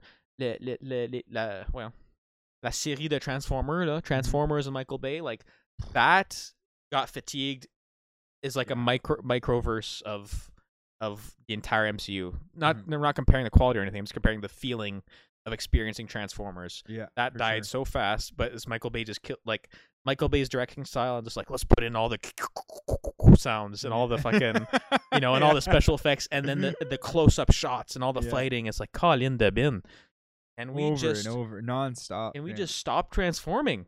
Can I get a solid shot, please? What does this fucking guy look like? Is he a plane? Is he a robot? Yeah. No, it's just glitter and glam and fucking sparkly shit. just fighting and, and explosions and yeah no i feel that and i am gonna go see endgame at Oh, some yeah. point Oh, yeah. i probably won't go the day it opens No. but, like, I'll, That'll be a shit I'll show. see it at some point I think I'll, I think I'll go the second or third week, depending on the scheduling. But yeah well I'm, I'm i'm probably just gonna go whenever it fucking suits me there but yeah, go on a half day on the Tuesday, half Oh, price. half price or use your scene points Right. Um. All right. So what else we have on here? Yeah. So i didn't check out that that cult movie i i, I was falling asleep i'm gonna check it out tonight though uh, as it is in heaven. As it is in yeah, heaven, it's um 2014. Um, let's see here if I could uh uh as it is in heaven. It's hard to find, but it is on Prime. It's just there was a movie that came out the same title. Mhm. That's not 2017, it's 2014. And um well, I don't need to show the trailer. I don't want to spoil it too much, but um like I gave it a 6. Um it's enjoyable when you're in the mood. It's definitely a slow burner. Mhm. It, it it got good ratings, but doesn't have a lot of reviews. Um, but uh, b movie what's that? b movie I'd say so, but the main actor, main actors, I should say, it just gives you like an insight of like what it's just more of a re- reality grounded cult thing. Okay. It's hard to explain. It's kind of like there's no there's no uh it's just almost it's almost what you would almost expect. Like it's there's no there's there's a lot of stuff that happens and you just got to you just got to see it through the end and and put yourself in their in their shoes. It's nothing like uh have you seen Apostle? No, I haven't seen that. Oh, that's a good one too on Netflix. Oh, that's a good one. That one's a little more fantasy based. I think it's called Apostle. I'm gonna have to go on a cult binge. Oh, I I, I stay current. I have tabs. oh yeah, like I could go into my IMDb and I've seen them all, dude. Like like Apostle. Uh, what did I give it? I gave it an eight. It got six or eight, whatever. Um, yeah, like what else have I saw seen? There's all kinds of stuff. Um, uh, Jones, uh, the Source was a good one. Source Family, these guys were strange. I gave that a six. Um, like that's what I do. I go to IMDb, I scroll down to more like this, and I and I check them all out. I Mhm. gave God of uh, Children of God a six. Uh, I don't know if I watched that one. Holy So, hell! Holy hell was something For those else. listening at home or those watching. So Jagi is Yeah, American Com- American Commune is the one I watched you. yesterday. You are an absolute cult fanatic. I'm I am so You are a captivated. fanatic. You are like I think that if there is a genre of show or like just like of of of novelty storytelling Yeah. that you enjoy the most, it's definitely cults. You've shown me some of the wildest TV shows, like The Path. That was awesome. oh yeah, The Path is so good. The Path good. was unbelievable. Wild Wild Country on Netflix And was huge. Hand of God remains to this day probably one of my Oh, yeah. favorites that I've ever seen. Like just Hand of God has as it's not so much of the craziness cult, but it's almost like what happens. I don't. I gotta watch the second season of it, man. I still haven't seen it. I have. I watched. I finished it. Yeah, eh? I polished it off. Yeah, I but went. second season, it's good. well, second season they they they they tie the knot on the story. Yeah, yeah, and it was intended too. So there's There no, won't be another. Uh, Yeah, yeah. an- there won't Well, be another, and they, they intend it that way, and they tie it up, and they did a good job. Like they really they they nailed it. It's just the roller coaster of emotions in that. Whereas like you go, is he crazy? Nah, he's not crazy.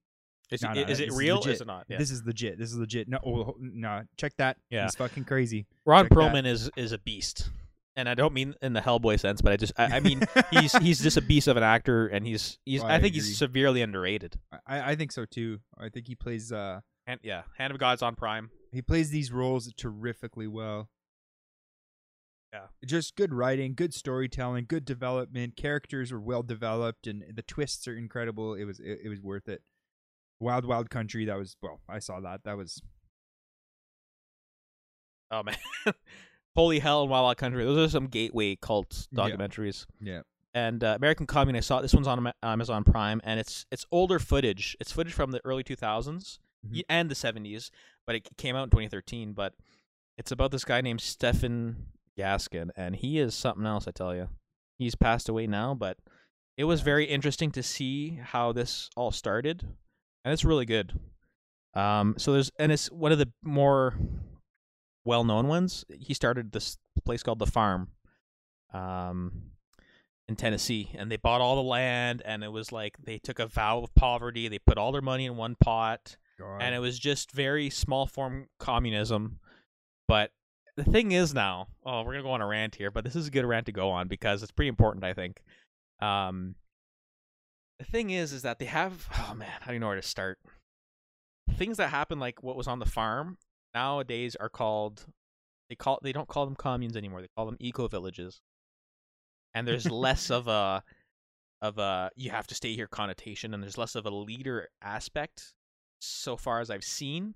But there are eco villages all across everywhere, and it's people who sign up and they go live together and they and they farm together, and it's it's happening at a rapid rate. Not to alarm anyone, but it's just like it's freaky, man. People just you can get abandon- sucked in, eh? people just abandon their lifestyle to go live on a farm and and live with other people and share housing and everything and Oh, but it's be so in a much commune. better. It's so much better for the earth. So you, you'd be so much happier if you did it, Dan. Yeah, it's freaky, man. You'd be so much happier. People have such a sense like at, gravitate towards like this harmonious comme ça pas de bon sens. Comme c'est juste man, just, Do you find this stuff interesting because you because you can not relate, but like you you go like, I could see why this could happen. Uh, Like, do you feel Uh, that sense? Do you do you feel like No, the- I'm like- just- like I- you could be one of them them, or is it because you go like these guys are just so fucking crazy? Yeah, it's it's it's the, how quick people are to f- to feel. It's how quick people are. La vitesse auquel, à quelle Use it carefully because I, I want to properly. Stuck between two languages. The way, how quick people are to surrender themselves and just be leaded. Just they Like, just just not they think for themselves and they just just go. just get on the boat. and Yeah. don't ask questions. Yeah, like and- let's even at TED Talks, people just like, yeah, this is the guy on stage. He has all the knowledge now. And I'm not saying to interfere their speech. I'm just saying like people come out of TED Talks, or come out of any sort of public speaking, and then it's like they just, yep. For the next couple of days, we're on board with with whatever just happened, Mhm. even with movies and stuff. But like when you go to a commune, you're just signing up for that every day. every day. Every day you're waking up and you're Oh man, I, it's captivating. Like it's it, it it's it's absolutely insane. And I did have I did have an experience when I was a little younger, and there's people in my family who are who've, who've a person in my family who has ventured through stuff like this, and it's oh man, when I was in in, in university, it was just like everyone you goes this almost got sucked in. Well, I think I think that's part of my obsession too. Is it's like wow, like I I saw the tip of the iceberg, and um, yeah, like looking back, it definitely was a cult. well, yeah. but I mean, yeah, long well, I mean, you know, when you're. So yeah, I guess it does come back to affect me personally, but it's almost captivating. It's just like people don't see it or just keep going. I don't know. It's I find it super interesting and I find it super creepy and weird that people just fucking they just ship it. They just send it home or they put all their money in a pot. They give all people in American commune for the farm, Steven. They just fucking put all their money. They get handed everything, life savings, 401ks, take it all. Take it all. They bought like 250 fucking acres or something stupid. Yeah, yeah, yeah. People just, and yeah, there's like 1,400 people at one point. Now there's now there's 200, and it's like an intentional community. They say, they say like we're we're we, we're here now. We all have jobs, and we're all like yeah, like now we're just like a neighborhood, you know. But I don't know, Mhm. man. Mhm. I Eco know no- villages, dude. I don't know no neighborhood like that. Yeah, eco villages. I don't know my neighbors. Hey, let's you know, let's rebrand. City takes care of the Yeah. shit outside for us. I don't know. Let's I- rebrand a turd. You know who does that? The banks with loans, the collapsing, and like Yeah. rebrand the turd and call it something else, and no one will bat an eye. It, it the, the scary it's not part, good publicity to say, "Hey, come join our commune." But if you come join our eco village, Yeah, it sounds Oh. good. Uh, because now you're saving the environment. selling me. because now now because the world's burning and it's going to end in 12 years, and, and, it's and it's not about you anymore. Yeah, it's- it's this is it's an about eco village. this There's- is about changing and it the- takes away the the leader the cult leader mentality but like i don't want to expose anyone i don't want to start shit but I, i'll put on the screen here there's this place in southern ontario there's a couple of them that have eco villages and you got to watch out with that stuff. And it's not to say that they're not happy and maybe there's less of a religious connotation with, with religious leadership to Mhm. it. But the goal and the communism that's involved with that stuff and there's no wages happening and people are just working because they love to work. Yeah do you like to work 40 hours a day in a field fucking pulling carrots? Is that how if if, if people are content doing that sure. But you at the end of that all like you get sick you have you have nothing happening for you. Let's go to uh, i can't really i don't want to show it too much. I don't want to expose where they're at because there's probably they're probably very happy people and so on and so forth but i just don't agree with any of this. Eco villages um if i could if i could show the if i could cut off the address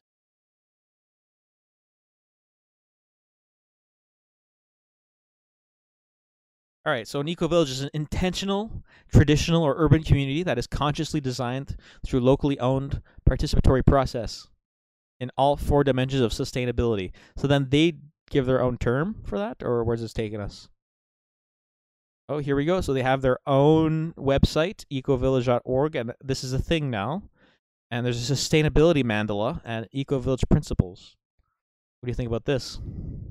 As somebody who studies sustainability, I've actually seen that before.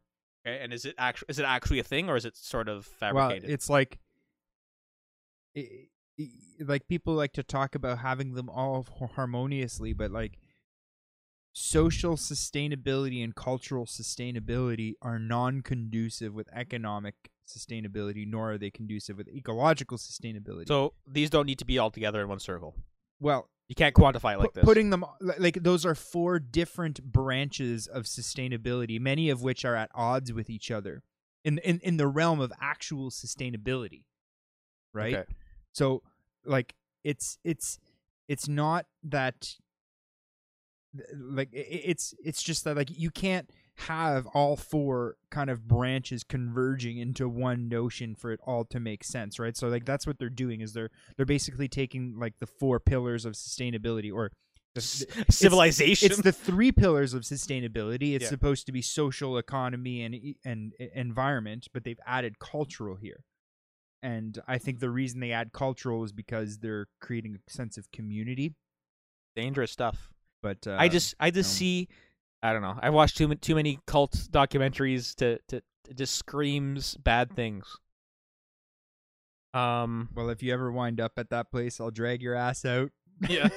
let me uh so this place this place is called this is what they're called. I won't say it on air, but Yeah. This is what they're called and they're in that location here. Um So when people start making up their own terms in their communities, yeah uh, a lot of pseudoscience. So if you start to say, like in the path, for example, in that Am- uh, Hulu, or is it Amazon or Hulu? It's on Amazon. i think it was a hulu Yeah, it was Hulu. No, it's on Hulu. Um, when you start making up your own language and making other people follow that language for the sake of your own, um, pour t'avancer toi-même dans, dans, dans, ta, dans ton poste or whatever, you know, like you, if you if you decide to, to have your own language and to add religious connotations to it and to make it seem important based off of your own interpretation, pretty dangerous. Um, check the time. What's our time at? almost quarter two quarter Yeah. nine How long? we- When do we start? Seven. oh But um, I don't know when if you if you read this like so according to this eco village, um, you know, you start spewing all sorts of Right relationship means to preserve the integrity, resilience, and beauty of the natural world to which we are inextricably linked and forever indebted for our very existence. Right relationship offers a guidance system for functioning in harmony with scientific reality and enduring ethical. This is when a prof in university highlights it and says too wordy. It's too wordy. You're using nice words to sound good, and then you're, you're gonna then And they then they make a blurb right about fucking Quakers. Relationship is. It's it's it doesn't But- it's it's bullshit. They're just peddling their own thing. Yeah. No, you're right. You're absolutely right. But I mean, unless it's something you've come across in sustainability. Not a right relationship. Well, there are relationships, but if you if you if you go into your own website and you underscore it or you highlight it and you make it that's part of what it is, Mhm. like geez, like there's a lot of thing about growth mindset. Like that's another thing that came up. Like yeah, growth mindset is good, but it's also just being open. No, but we got to rebrand and call it growth mindset. You know, like there's all all sorts of words like that that are just like different ways to think about things. That's fine, but it's very dangerous when you start like I don't know. I'm just biased. I just think shit like this is scary, man. You know? Yeah. Uh, I could go on and on for this for days, and I just love keeping tabs on what's coming out. Man, Scientology, craziness. Going clear, you got to check that one out. That's yeah, with uh, with um, oh, what's it called? there's a lot Uh, of yeah, th- th- It's a documentary, right? yeah. of, There's a uh, couple of them, but Going Clear is a really good one. You ever see uh um what's her name? Le- Leo Remini, Le- Yeah, Leah yeah, yeah. Remini's uh TV show. That's Oh, pretty yeah. good too. wild stuff, man. Pretty wild. Um, Vice Admiral. Yeah, I mean, get on a ship with this guy. Yeah. And like, have you ever have you ever been in, in a cult or seen or experienced people in a cult or Not not really. I mean, like I just like eh, well, that's the thing is that like I find I think that the the cults that well you would probably call a cult that I've been exposed to are legitimate religions in this world. Got- well, that's the thing is that like I, I've uh I my, my family are some of them are of Protestant belief systems. Christian Protestant belief systems, and oh, I got my gut hanging. well, it, it, it and that that's So you, you grew up. You grew up next to Protestants in some of your family. well, on the side of some your some of them. I'm, I'm related to some. Yeah. You know, my um, my grandfather, my grandmother, and stuff. They were Christian Reform, and Christian Reform. You know, these are very uh, clean cut Calvinist, Methodist kind of um, Christians. Yeah. You know, church on Sundays, no dancing. Because dancing would lead to sex, Good, and eh? sex was not Oh, uh, th- was that- not that's some. That's some. That's some footloose shit. Yeah, yeah, it was. It, re- it really was. And um, th- th- they they just had this like uh, like my dad at some point when he was a kid had to quit playing hockey because my grandfather wouldn't take him to uh, games on Sundays anymore. And like Wow. like but like that's that's the point to which they they subscribe to the religion and and then there's other members of my family that became uh, ministers in other branches of Protestantism and notably the Pentecostal one and So what's that all about? So the Pentecostals are like the big difference, I guess you could say, with with, with them and Catholicism is that they don't think that uh, Virgin Mary is a thing. They they think that Like uh, she- she- that, that Joseph Banger? yeah, it, it- like they believe that uh, Like that- Jesus is the child of Joseph and Mary. Well, in theory, he's a child of God, but they think that he was still conceived as a child. You know, Okay. This was a So they don't believe birth. in Ange, Gab- uh, Ange, Gab- and the Ange Gabriel? Is it Michael? Who's who's the archangel came down they, to talk they to Mary? believe in the same things. It's the same kind of Bible. It's the same Christian Bible. Okay. It's just that like they, they, they there's nuances and differences. But the big thing that I notice about it is is it's not so much the material from the religion itself because it's very similar to Catholicism. You know, it's even actually more entertaining because they have like rock music when they're singing their right, hymns. right. It's actually Like they're more it- hip. it's more fun to go to Right. uh, to go Yeah. to Pentecostal church. Kind of feels like a rock concert, and, but it's it's the attitude and the way that the uh, the parishioners talk. well, they're like, are they preaching? Well, they talk and they it's well, you know, I I. I think that we're going to set up a play date next weekend. What do you think about that, Jacob? Do you think you want to go for a play date with the Leashides? Well, that's slightly Like, creepy. Yeah. things like that. It, bless my family; they're Yeah. great people. I love them, right? But you know, I was raised not in that environment, and when I was thrown into this environment, you just got me going like, "What the fuck is this?" Like, my my grandmother used to take me to this place. I will say it on air because it, because it's called Fair Havens. Yeah. Fair Havens is like a it's like an RV park for uh for like you know Protestants to Okay. go and, and it, it's church based. It's Oh, a church based RV park. it's a church based. yeah, it is. Oh, you know, you park the trailer, you get a lot, and they're like, you know, Oh, you, you- you can go to like they they have it. They have the church on oh, that's Sundays. documentary have, quality they have there. like youth group is for it you to is go. it creepy? Or It's is it totally it's, fine? It's not creepy because when I was a kid, I actually had fun there. Okay, okay. it's just that when I look back at at what it was like, I can't help but kind of laugh, right? Yeah. Because so they had these like weird curfews where like you couldn't be uh, out and about at night Okay. if you were like a kid or a like teenager. can't have a campfire sort of thing. Like you gotta get to bed well, now. like you know, after like nine o'clock or whatever it was, you weren't allowed to be wandering Okay. the uh, the site as a kid Okay. or or as a teenager for that matter. Okay. Okay. And I just remember this badass kid that had a BMX park. Okay, he was like a teenager. He was maybe four There's or a five years older BMX than park in the in the ch- Yes, Christ- there is. in the Pentecostal RV yes, center. there is. Yes, there is. and and uh, well, the, the Protestant um, campground, but I, I just remember yeah. this kid. Okay, this guy who's a teenager. He's older than me. I must have been like ten at the time. You know, he must have been fifteen. Okay. And he told me this story about how he was just like riding his BMX around at night, and he was being chased by people in a golf cart all over the park. and like it just things like that. And you'd go to youth group, and then they would say like messed up things, like they, they would just like be Like talking about Were- God. were they big yeah, on oh, abstinence? Yeah, for sure. Uh, The abstinence was all over and fully indoctrinating all the kids. You know Oh wow. but uh, but this is a campground that my dad's family had been going to pretty much their entire lives, and uh, great campground. I had a blast. I was a little kid fishing in the little Yeah, yeah. creek, you know, like, and the youth group was fun. But like, if I go there now, Not happening. not happening. not happening. You're not, Because it's, it's a dry RV place, right? There's no liquor. Is it dry or? You're right. There is no liquor. I Uh. never realized. Huh. Well, that's what I'm thinking, right? Like that's the thing with communes, man. American Yeah. American commune at the farm, no, no alcohol. Yeah. Well, No it- it- alcohol. well, it's not a commune. Like you, you book. You no, no, but I- I'm just, I'm just, because we're on that topic, Yeah. I'm just bringing it back to what I saw. It's dangerous, yeah. because because th- that that could be a good grounds for a sect. Like I could infiltrate that and start my own commune there. You're not You know what I mean? I could go to the Fairviews, Fairfields. fair havens. Hey, my name, my name's Richard. I'm, uh, you know, this is all good and great, but have you guys thought of? Uh, Huh? wow. Uh, God's already here. Pull your ass out of there real quick. There. yeah, yeah. If you ever you see me try to peddle my own bullshit, yeah. So, uh, there's Aggie and I have um have a pact.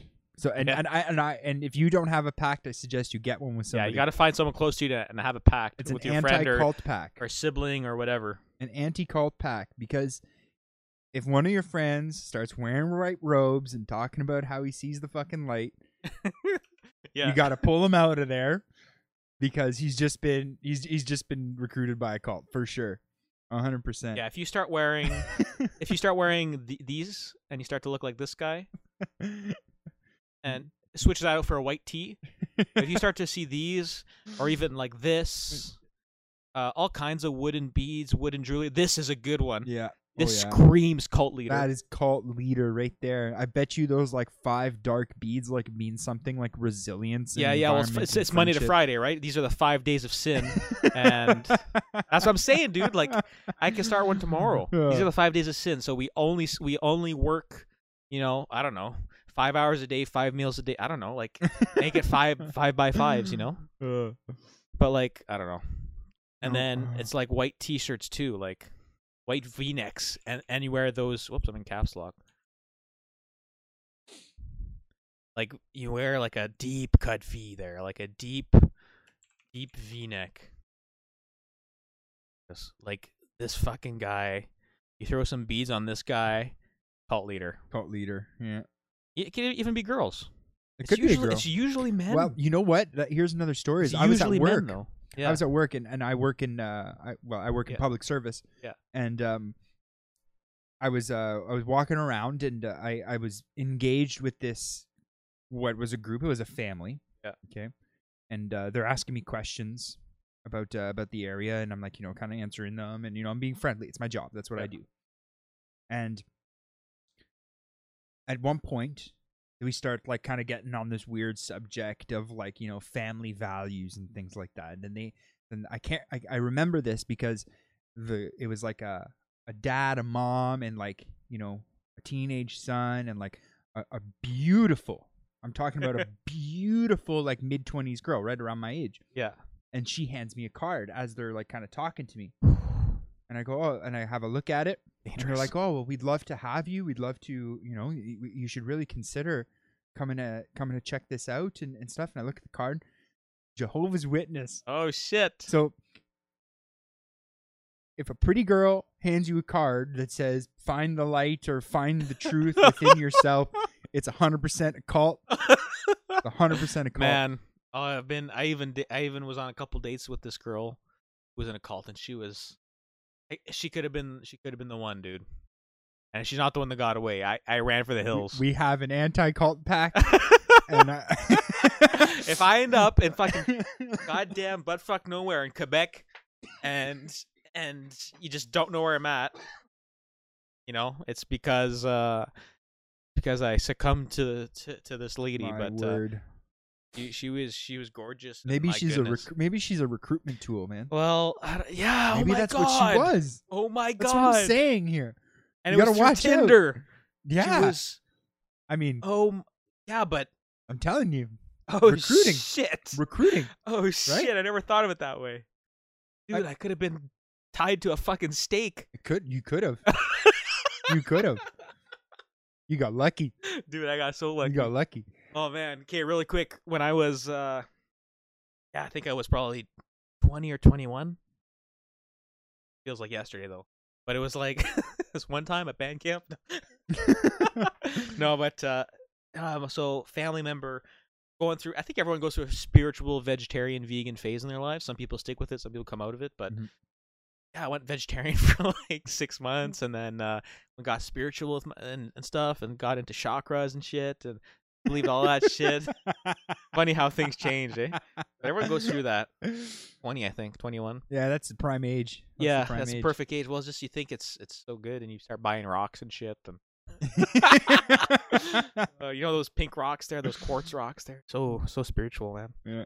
But uh, get all my shit in line. But anyways, I get a family member who's fairly uh, into cults and communes. Uh, reaches out and I, I I'm curious, so I go check this out. And this before my this is before the anti cult pack. This is before the um this is before me getting into cults and shit like that. This is me actually trying to be spiritual. So I go to this thing, and this is all, all in retrospect too, right? So I'm commenting on it on my beliefs now, not so go through it and all. And uh, Because at the time you fucking well, it's it. all based off of oneness, eh? And like oneness is one of those strange, not a fringe religion, but it's definitely new age.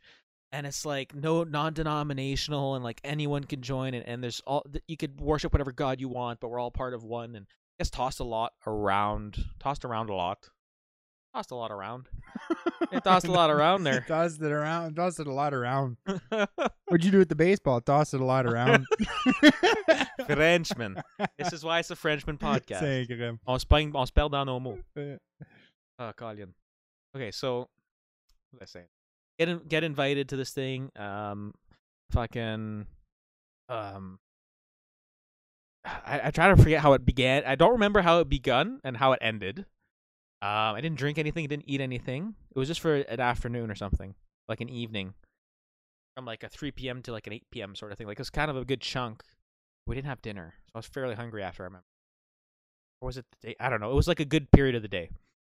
Um, I just remember like we're in this building that was sort of bought or owned by someone in this religion. And I remember being, and they borrowed a lot from like uh, the Indian religions, like opening up like chakras. They borrowed a lot from chakras, but then they say they're not non-denominational. But then they borrow a lot from like uh, gurus and stuff, and like Indian gurus. So it's like Mhm. very strange if it's oneness. I, f- I don't know. There might be more evidence on this, but anyways, um, pull all, I don't need to pull any of those images up. I think it's fine. Get in where um, sit, s- we we're like probably sixty, maybe eighty of us, Were that many? Yeah, and this big hall, and we all Gymnasium. uh yeah like a dining hall, picture Okay. like a banquet hall. okay. Yeah, picture like a banquet hall, carpet, Even weirder. carpet, carpet. Yeah, and then and then foldable chairs, and we all have our own chair, and we sit in a circle, and then the leader, Michael, of course his name's fucking Michael. uh, typical wooden beads, white T-shirt, uh, like a Henley shirt, uh, gray hair, um, an older fella, just like the classic. Like if if you were to draw a cult leader, that's what you'd draw. You know. Yeah. We all sit in a circle. We all like start uh, basically basically hyperventilating, but it's it was called dragon breathing. Your face. They In called so it. far- in they so far- called it dragon. Yeah, breathing. dragon breathing, like dragon breaths. like really aggressive breathing. like if you're giving birth. And and you did this. We, ev- all 80 of us did this. But not- no, but we're not we're not done. We're not done. We're just getting started. Um Yeah, but we're sitting. But even before the dragon breathing, uh so we all s- sit in a circle and the person to your left. So I'm sitting down, my left hand is palms down, I think. Mhm. And my right hand is palm up. And Right. you and you and you hold hands. Yeah, so your left hand, yeah, and then you hold on to their person's hand. Right? So everyone's everyone's like but but it was like in through the nose, out through the, out through the mouth, sort of thing, and and everyone's holding hands, and you have to hold on as tight as you can, everyone, and then you, then you fucking what's it called when you pump yourself up with uh, like VO two, like y- your when you when you hyper oxygenate your blood, you get all fucked up. When you hyperventilate, you're, Yeah, you're like pumping in more oxygen to your blood. Yeah, it gets you like lightheaded. And, Yeah. you, you So, get- like, get- no shit People, Yeah, like no, yeah. So that's exactly what was going on in retrospect. But we're doing the dragon breathing, and uh, I have a hard time trying to stay serious with this shit. Um, So we're sitting in we're sitting in circle, about eighty of us, and then we're just we're just giving her, and we're just I think probably for an hour, hyperventilating. It's not healthy. An hour. Close to it. It felt like an hour. An hour. yeah. Yeah. And and then what happens after the hour's up? You- Well, it was just a bunch of a bunch of talks and different uh, like other breathing. There's all kinds of different kinds of breathing, dude. Like that's one thing you got to get you got to get through, right? Is there all kinds of different breathings. So you got your dragon breathing, you got you got your lizard breathing.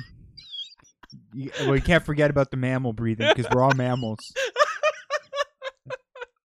and we need and we need to center ourselves with our mammal breathing because we we don't want to experience too much outside of like the realm of the dragons and Well, the lizards and the, the avians. We, we need to bring it back to the mammal the, fi- the spirit fish breathing with the gills. because if not, you won't feel one. That's exactly it. So, so we're doing all kinds of different like slower breathings and, and faster ones and holding our breaths too and stuff. Lots of holding breaths too. Yeah, that was a big part of it. But while this is happening, this we're getting guided through this all and like something about opening a portal. Like we were What? we are opening a portal, yeah. Like where we were like linking to a higher dimensional being. Huh? yeah. You never heard of this? Opening portals? Did they by any chance watch the OA on Netflix? which is a fucking which is a great is show. a great show. No, no, not But uh, no, open a portal uh, to a higher dimensional being, and that could be whatever being you want it to be. Um, that's the thing. So goes on and on. Then after we de- after all this, we like debrief, and I'll talk about our experiences and what we feel and shit like that. And like, What'd you say? I don't remember. I was I, I went into tears because I was hyperventilating for so long, and I thought it was some sort of spiritual awakening. So that's how they get you. Oh my god! That's how they get you. so what made you not go back? Um, that's a good question. I think it was at the time. It was like I, I had that was all I needed. I was like, oh, like I'm I, good. and then I went on. I went on like trying to be spiritual and meditate and stuff like that for for a couple months, and I just started getting, you know, got back into the pizzas and Yeah. like I mean, have you, uh, meditating's great and all, but if you oh yeah, for sure. But like, yourself, the, I mean, the angle of like the way it was done was differently. Like I was more believing in. I was actually trying to have some faith and stuff, but Mhm. like tastes a lot different right now for me. so like, damn, it was it was weird, so weird. And uh yeah, I didn't go back because it was like after that it was like seven hundred and fifty dollars. oh, there we go. Yeah, like- Here's the here's the big thing. yeah, I think with- inscription like to to be a member was like two hundred fifty bucks, and then like initiation. and I fees just see you going 250 bucks. Fuck that shit. yeah, I'm gonna meditate at home and I'll do my dragon breaths at home. yeah. So, like dragon breaths and shit like that. Um, ah, crazy. Um, It's wild. Yeah, that's, like that's I, pre anti cult pack. yeah, pre anti cult pack. So, but yeah, there's there's all kinds of stuff like we all talked and debriefed and whatever. And I remember when we got there and when we left, everyone had to hug each other, not as a group, but individually. You would greet someone and you'd hug someone for like five seconds. Like, Fucking strange. One, two. Well, you you you three. would it was just like these long hugs. Everyone would give each other a long hug. Like if it was family, it was really strange, but they're strangers. So let's stop breaking the rules of society and just act normal and handshake. but no, we have to fucking go in for a deep one. on day one. Fuck, man. It was very strange. Yeah. Fucking strange, man. Yeah. So, anyways, no fucking cults. No cults. This is a cult free podcast. yeah. So, um, You got a unit to show me? yeah, uh, absolute unit of the day. Um, here. that looks like my cat. Oh, hang on. I gotta bring it to the wrong. Bring it to the right tab.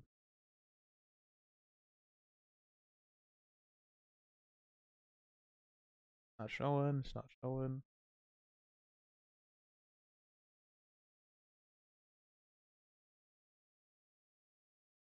The other? That's not showing. Technical. Oh, there it is.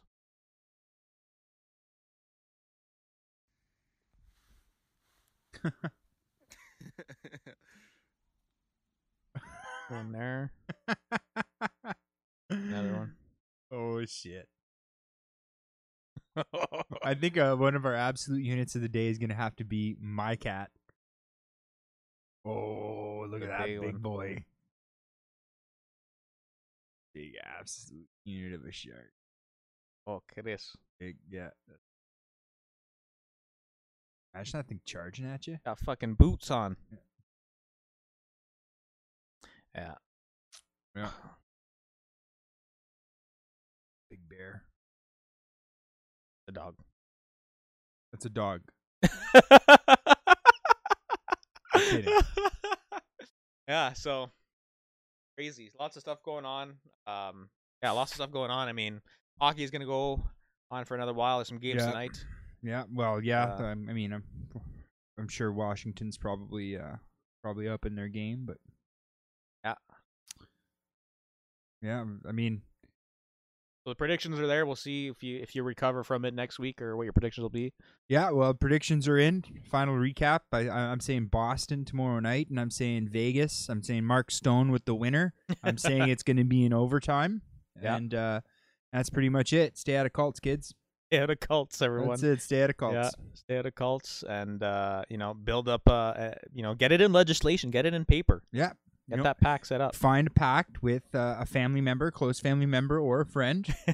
um, safety in numbers. Yeah. If you have a friend who starts wearing white robes, sound the alarm. yeah. And No wooden drag his ass beads. No no wooden jewelry. That's right. They start showing you symbols like this. Yeah.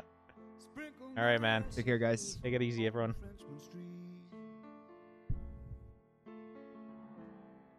Don't be upset